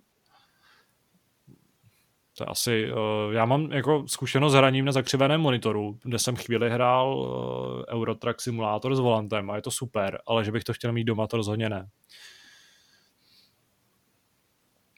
Tak a, ne, a nedokážu si představit zdát se pohody gauče na úkor lepší odezvy, protože já občas hraju na monitoru, když třeba mám obsazený obejvák a něco tady recenzuju a prostě mě tak jako to hraní má tak poloviční, uh, poloviční zážitek. I přesto, že monitor, co mám tady doma, je prostě 4K nějaký docela kvalitní. Ano, Aleši? Já to mám podobně, no, protože je to daný tou naší prací, eh, prací, že u toho sedíme prostě celý den třeba a pak ještě, že bych si něco pustil a něco zahrál, to, to už ne. Takže taky se přesouvám na gauč a asi bych neměnil teda kvůli monitoru. Tak eh, já jsem zakřívený ještě neskoušel, takže tady v tomhle nemůžu sloužit ale jinak doma hraju na trošku zvláštní kombinaci eh, počítač televize, eh, vlastně 4K televize, kterou jsem postupně nahradil i monitor. A to teda úplně doporučuju, protože monitor třeba na práci je pořád určitě lepší, ale na hraní eh, tam bych si nebyl tak jistý a možná bych hereticky asi doporučil tu televizi, protože psal jsem o tom vlastně nedávno článek, ty odezvy nejsou nějak dramatické u většiny dnes prodávaných modelů, takže to hraní tady v tomhle nějak zásadně netrpí, pokud ta nehraješ kompetitivně a nehoníš každou prostě milisekundu. Ale je tam obrovský rozdíl v té zobrazovací ploše, protože 32 uh, eh, palců monitor sice jako oproti tomu, na čem jsme hráli třeba před 10-15 lety, je úplně obří plocha, ale zároveň eh, televize, která má 50, 60, klidně 80 palců, tak to už je zase něco trošku jiného. A vzhledem k tomu, že už se dostáváme do situace, kdy i 4K telka slušnější, nebo slušnější, taková použitelná stojí okolo těch 10 tisíc, kde se dá právě sednat i ten 4K monitor, tak pokud eh, hledáš hlavně herní zařízení, tak minimálně za mě bych spíš ocenil taky to pohodlí a tu větší plochu. Eh, herní monitory samozřejmě mají prostě zajímavější featurey, eh, mají typicky lepší pozorovací úhly, určitě lepší podsvícení, ale záleží asi fakt na tom, co si zvolíš, ale nedával bych těm, eh, nedával bych vlastně odezvě nebo, nebo nějakým prostě barevným vykreslením zase takovou váhu. Pro mě je to vždycky o té poušce větší i lepší. Druhý dotaz eh, se vztahuje k FPS v kontrastu s rozlišením. Eh, to nás ten dotaz je dokonce rozdělený na několik podbodů, ale tohle je takový velký zaklínadlo celé nové generace. Tak to radši přehledně rozdělím na několik poddotazů. Snad jen dodám, že se ptám na hry s fotorealistickou grafikou a ne animované hry, které pravděpodobně jako první poběží v nějaké brutální technické podobě. Eh, nejsem si čím, na co tady úplně naráží uh, Filip, ale zřejmě tím myslí, že myslí spíš hry, které uh, se zaměřují na nějaký jako autentický zobrazení světa, než na nějaký stylovky typu Oriho a podobně. Za A. Co byste upřednostnili v případě akčních adventur z třetí osoby, sportovních her, tady mluví hlavně o FIFA a závodních simulátorů? Možnost 4K a 60 fps nebo 2K a 120 fps? Já teda určitě 4K 60 fps z pragmatického důvodu, protože nemám zobrazovací zařízení, který by mělo vyšší obnovací frekvenci než, eh, než, jaka, než těch jako 60 Hz nebo 50, takže uh, vlastně mi nějaký um, nějaká možnost 120 fps je úplně jako neukradená, ale vlastně nedokážu technicky využít. No a takhle to bude mít valná většina těch hráčů, že, že to jen tak doma někdo nemá. Že? Tohle. A do budoucna, jako, kdyby se ta dotaz byl směřovaný i na to, kde bych měl tuhle tu možnost, tak uh, asi na rovinu řeknu, že nemám zkušenost s těma 120 snímkama a asi nejsem schopný říct, jestli jako je lepší mít uh, ten obraz plynulejší nebo, nebo ostřejší. Obvykle u her uh, vlastně v téhle generaci, kde byla na výběr mezi vzhledem a plynulostí, tak jsem volil vzhled, čili 30 fps a 4K nebo lepší textury. Já vlastně taky, až kromě, kromě Neo a Neo dvojky, kdy jsem si musel zvolit, jako, aby to bylo plynulejší, protože u těch sousovek je to fakt potřeba. No, pro mě... Já si pamatuju, že jsem, že jsem přepínal u posledních Borderlands. Tam ale byly nějaký problémy, že v těch 30 fps to, to nejelo úplně, úplně moc dobře, takže tam jsem si musel přepnout na vyšší snímky za sekundu. Tak já tady v tomhle srovnání, které čtenář uvádí, tak bych asi takový spíš těch 60 fps a to teda z důvodu, že mě třeba to, co je na dnešních konzolích, to znamená těch 30 tam, kdybych se měl rozhodovat, tak eh, se určitě rozhodnu pro eh, škaredější grafiku a plynulejší framerate, protože ten skok z 30 na 60 je minimálně pro moje oči opravdu obrovský. Eh, v případě 60 a 120 už i těch 60 mi přijde dostatečně plynulých, navíc na dnešních zobrazovadlech, pokud to teda není herní monitor, tak uh, televize, že jo, většina má 60 Hz panely, případně 100 Hz, takže tam těch 120 uh, eh, většinou ani plně nevyužiješ. A druhá otázka je samozřejmě v tom, která z těch konzolí dokáže právě ve hrách, které budou uh, cílit na tu fotorealistickou grafiku, dosáhnout těch 120 snímků za sekundu bez ztráty nějaké grafické kvality. Na to se pak stahuje další dotaz mimochodem tady. Mm-hmm. Dobře, tak uh, já nebudu předbíhat. Eh, Bčko, myslíme si, že se v brzké době, eh, zhruba od dvou až tří let, budeme možnost mít, eh, teď jsem to trochu zmotal, protože ten, ta věta je napsána trochu zvláštně, budeme mít možnost vybrat z těchto dvou formátů. Z pohledu herních inženýrů, jaká varianta z těch dvou je jednodušší na vytvoření, třeba u FIFI? Já si to rozhodně nemyslím. Už jenom z toho důvodu, co jsme tady řekli, že 120 Hz, vlastně to vysoká obnovací frekvence, pořád jako neobvyklá a mám pocit, že i mezi hrá, nebo jako mezi casual hráčema bude neobvyklá asi jako ještě dlouho a i mezi těma jako tvrdšíma hráčema taky, že to je záležitostí prostě uh, herních monitorů a ty uh, se jen tak mainstreamem nestanou, aspoň v případě konzolí.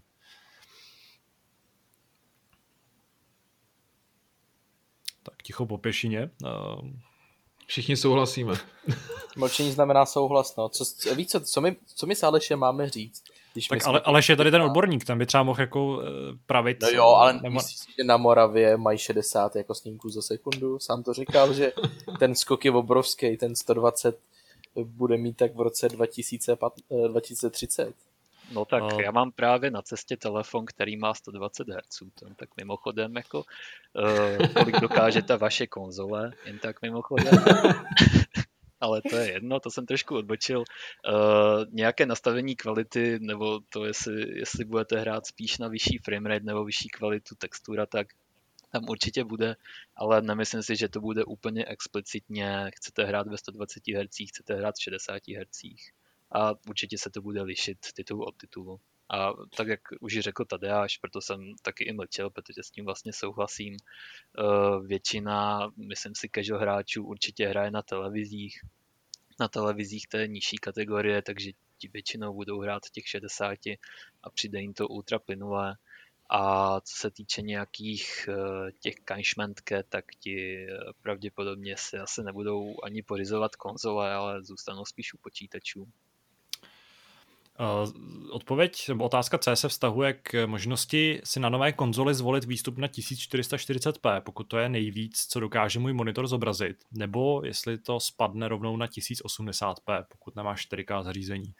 Uh, to je vlastně věc, kterou jsme řešili v předchozím, jenom z předchozích témat. U PlayStationu 5 to zřejmě nepůjde, tam bude nějaký upscale.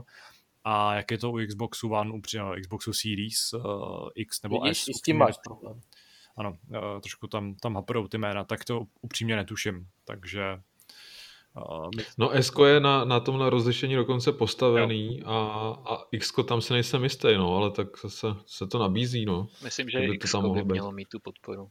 No. no. Tak vzhledem k tomu, že ty hry budou takhle jako eh, na, na, nastavený pro to S, tak asi neexistuje důvod, proč by neměli ve stejném nastavení běžet pak na X. Ale nevím, proč by to jako, no jasně, chápu.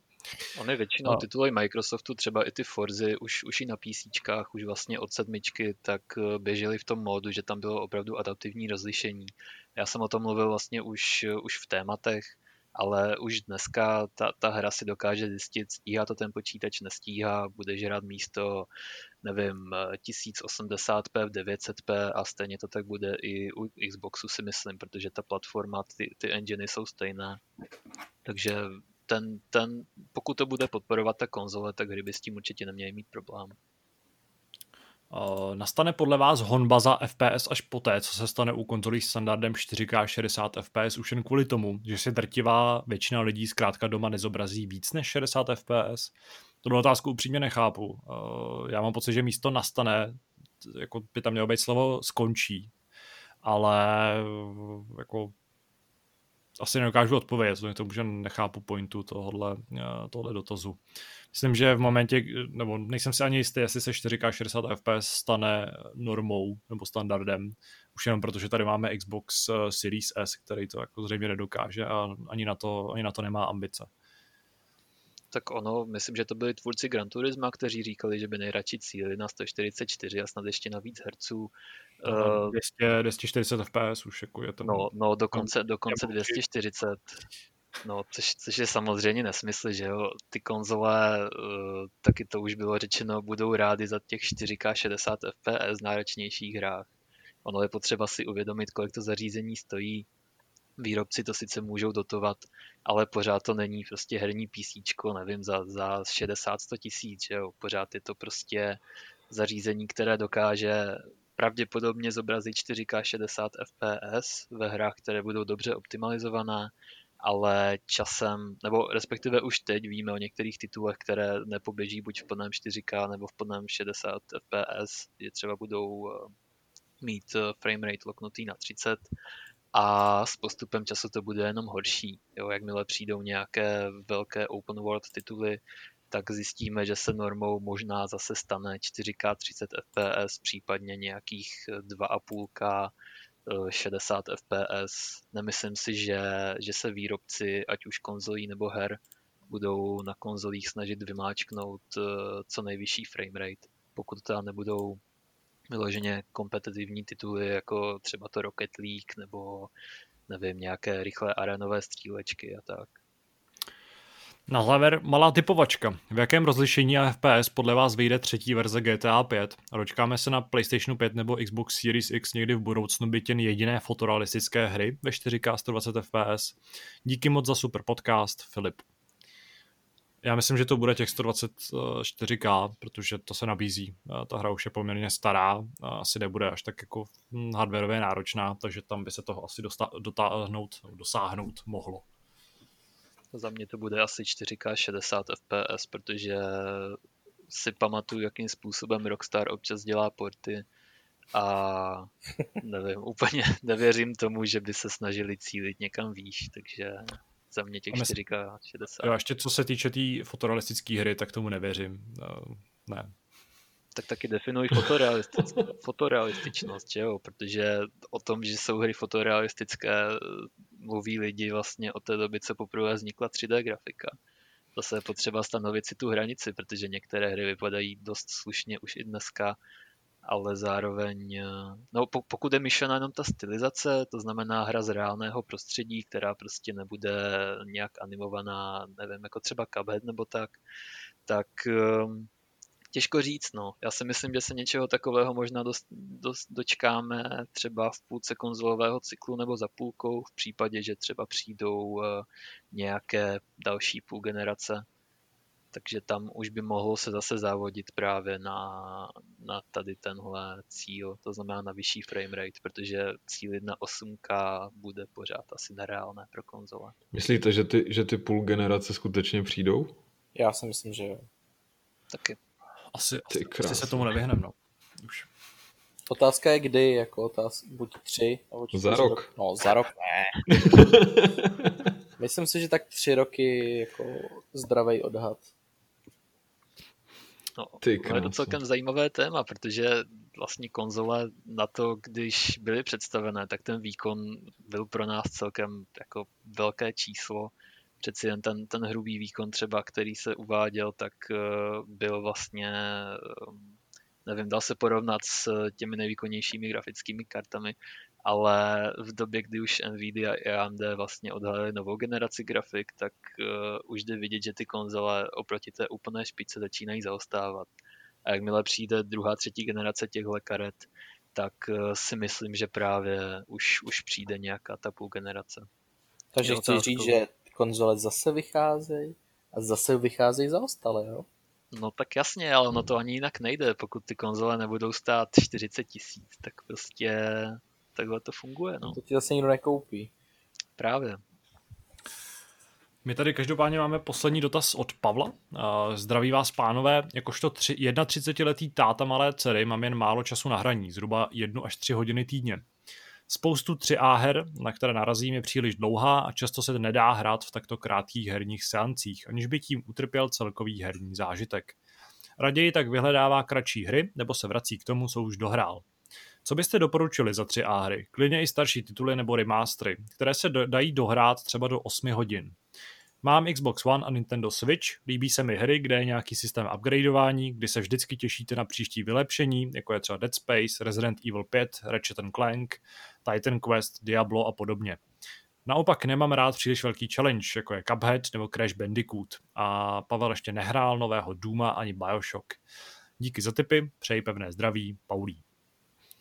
Já doporučím eh, Titanfall 2, protože tam ta kampaň je na 6 až 8 hodin maximálně a eh, je hodně povedená. Bavili jsme se o tom pár podcastů zpátky a s Davidem jsme se shodli na tom, že to je jedna z nejlepších kampaní singlových, jaký jsme kdy hráli.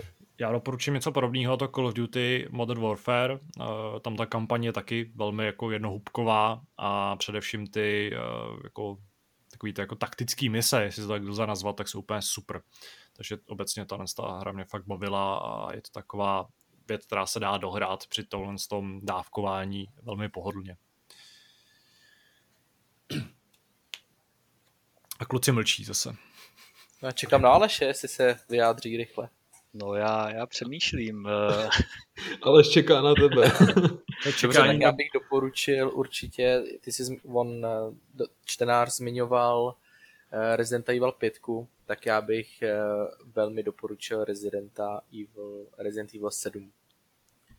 Protože ten, tuším, taky není, co si pamatuju, taky není na nějakých 10 hodin a víc a oproti pětce si myslím, že to je nebe a dudy. No a já bych teda možná doporučil třeba Dishonored, který taky není nějak extra dlouhý. Uh, nastavit obtížnost si člověk může sám vlastně svým herním stylem. A nevím, no případně kluci vyšel Superhot na konzolích? Ano. No tak třeba ten. Dokonce i ve VR, ale to je dobrý tip. Uh, pak tady ještě jeden dotaz, nebo spíš připomínka z diskuze uh, Hapodové novince, která kritizuje můj vztah k cyberpunku, respektive to, jak zmiňuji, že mě nezajímá, takže uh, dneska Cože? jsem to nezmínil. A slibuju, že už se tím, tím způsobem vyjadřovat nebudu, abych vás nedráždil. Myslím, že tady těch nadšených hráčů bude spousta a já k tomu nebudu mít žádný prostor. My tady až ukamenujeme po tomhle podcastu, takže se nemusíte bát. No nevím, já si pamatuju zase jako jeden z prvních hápodů, kdy, kdy Kuba nezaklepal na dřevo a já jsem říkal, že nám Cyberpunk zase odloží, takže pokud někoho chcete kamenovat, tak... Ale Kuba si ublíží sám, tam to není potřeba. Inu, uh, to by bylo z dotazů vše a můžeme přejít na naše závěrečné téma.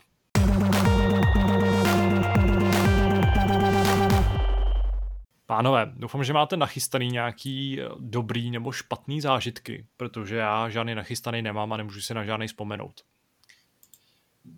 Já řeším stejný problém jako ty, ale když si tak vzpomínám, tak dneska byl, bylo zážitkem, když si během streamu se vlastně zvednul a odešel si na záchod a nechal si mě na streamu samotného, takže to, to, je můj, to je můj největší zážitek. Dobře, to bylo rychlý já jsem si vlastně vzpomněl na takový docela zajímavý zážitek, který se Jak opět jsem máš... nechal Kubu u streamu. bylo, bylo nepříjemný, když jsem měl plný měchýř u streamování, ale já jsem si vzpomněl na, na pořad, který jsme viděli nedávno A vlastně si nejsem jistý, jestli ho tady už nikdo nedoporučoval, uh, protože tady vlastně ty doporučení padají docela, docela často. Já se o něm musím najít, jak se přesně jmenuje ten dokument. Uh, je to totiž uh, dokument Davida Attenborougha, který můžete najít na Netflixu. Posledních pár týdnech hejbe světem. Jmenuje se... Minulý týden jsem o tom mluvil. Jo? To tak.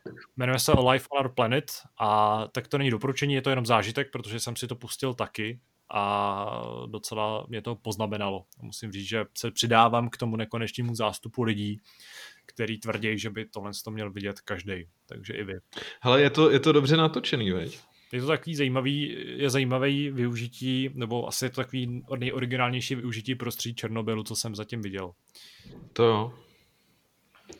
Tak eh, já se po těch apelech na záchranu životního prostředí vrhnu trošku jiným směrem, a to sice úplně opačným. Eh, já bych doporučil dokument F1 Drive to Survive, eh,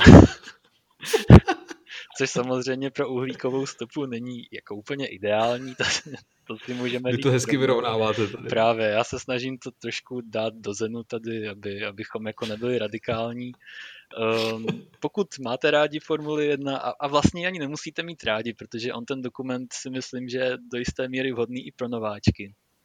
Uh, ukazuje, je vlastně na Netflixu a ukazuje uh, dá se říct, i ty začátky těch jezdců, ale taky třeba zákulisí toho sportu jako takového, protože Formule 1 je ovlivněná různými machinacemi, vším možným, prachy hrají obrovskou roli a je hrozně vtipné vidět ty, nebo ne vtipné, ale zajímavé vidět ty lidi, které znáte normálně jenom z toho přímého přenosu, vidět je taky trochu i v tom zákulisí. A vznikají tam vlastně celkem zajímavé scény.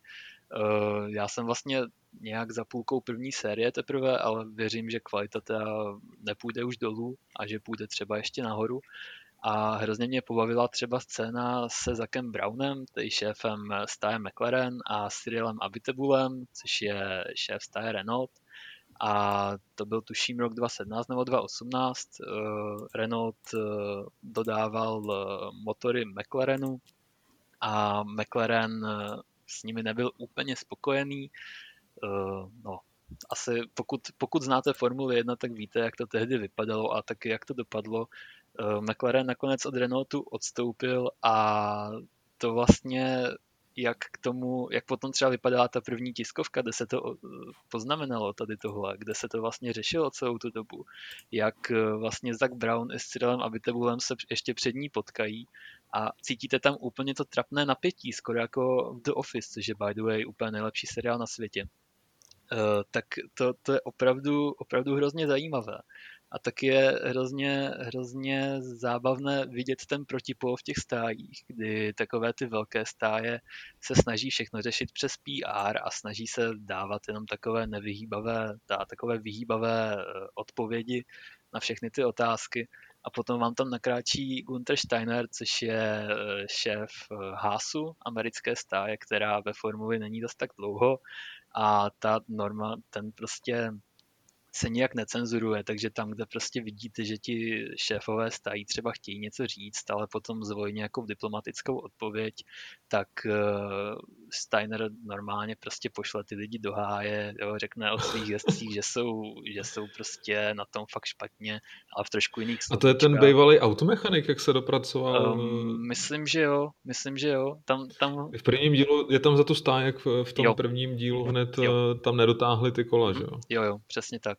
A je tam, to je dobré, no. no. a myslím, že je to tuším... Což je, což je mimochodem docela blbý, když se vám tohle asi stane. Teda. Právě, on tam... A ještě dvakrát za sebou. on tam vlastně v šestém nebo v sedmém díle je tam uh, takový fokus na Romana Grožána, což taky fanoušci F1 ví, že to není úplně ten nejspolehlivější jezdec. Je tam takový, uh, takový hezký mashup všech jeho uh, bouraček a tak, které se staly v průběhu jenom té jedné sezóny. Um, takže tam, tam je to taky opravdu zajímavé. A vlastně dochází tam k takové scéně, kdy teda po tom jednom nepovedeném závodě nebo kvalifikaci, už nevím, co to bylo, tak Gunther vlastně pořádá nějaký, nějakou večeři pro všechny ty týmové, uh, pro všechny ty členy týmu. A Roman Grožán tam není, protože je prostě tou dobou psychicky hodně v háji, protože prostě se mu nedaří dokončovat ty závody a pořád do někoho bourá. A tam, tam je taková krásná, krásná scénka, kdy on, si teda, on se teda přihlásí, ten, ten šéf toho týmu o pozornost a řekne, no, Goržan tady dneska s námi není, protože jezdí tak na hovno, že se nezaslouží večeři. Ale neříkejte mu, to, neříkejte mu to prosím vy, já mu to řeknu sám, protože se toho nebojím. Jo, a takovým způsobem tam prostě je, je krásné vidět opravdu. Takový bossing trošku. Právě, je, je krásné vidět ten protipol. Uh, Magnusen, jeho týmový parťák je tam teda vykreslený trošku líp než Grožán, ale zároveň uh, mám obrovskou radost toho, že Haas se tuhle sezónu konečně zbavil obou svých jezdců, takže je, je hezké potom vidět i ty, i ty dozvuky těchto všech jednání. A ještě... Ale Aleši, a ty se, ty se zajímáš o F1? Uh, rozhodně, já sleduju kvalifikace. tak pro tebe to musí být splněný sen, uh, ne? právě, právě. Pro mě, pro mě je to hrozně zajímavé. A možná ještě jako bonus k tomu doporučím, pokud vás baví F1, ale třeba vás nebaví to, že některé závody prostě se jenom tak nějak krouží a Hamilton vždycky vyhraje a Bottas to vždycky skazí a Verstappenovi vždycky vybuchne motor, tak eh, vám doporučuji juniorské soutěže, to znamená F2 a F3. F3 teda už skončila, ale tam, eh, tam je vtip v tom, že místo 20 jezdců jsou na závodní trati jich prostě 30 a jsou to kluci, kterým je třeba od 16 let do nějakých 22, takže, Mají to na párku. Uh, hele ne, oni jsou právě všichni hrozně přemotivovaní, takže potom ty kolize opravdu stojí za to. A F2, tam už jsou ti jezdci trošku dospělejší, uh, jezdí tam třeba Schumacher, Senátor, takže tam plus teda dal, další Rus, který, eh, který je velmi um, no takový ten prostě stereotyp Rusa, takový ten člověk, kterého nic nezajímá, který vás vytlačí ztratí, který vás nabourá a jede dál.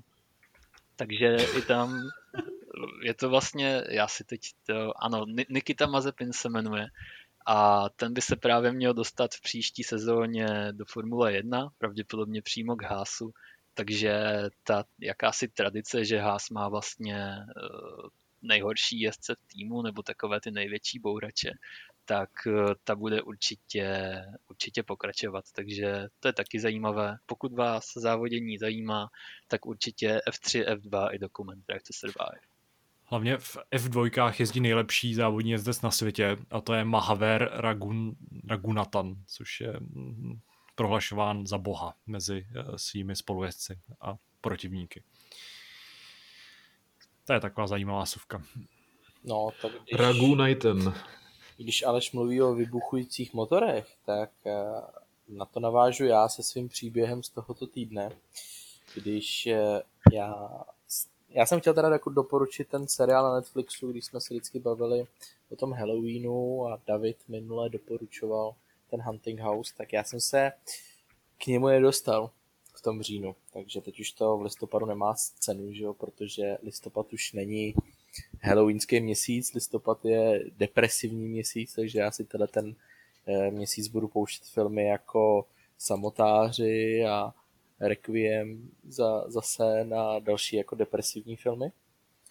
Ale eh, to, co se stalo mně v tomto, v tomto týdnu, tak já jsem si šel vařit a říkal jsem si, co si udělám tak dobrýho. Tak jsem si jeden den udělal své velmi oblíbené špagety a dru, dal jsem si do lednice, že si dám jako druhou porci druhý den.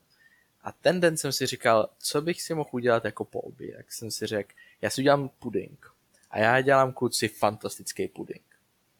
Jo, bez cukru, dávám tam vlastně jenom ty piškoty, je to strašně dobrý a vždycky si to užiju, když to vlastně, když to leju do těch mističek a tak.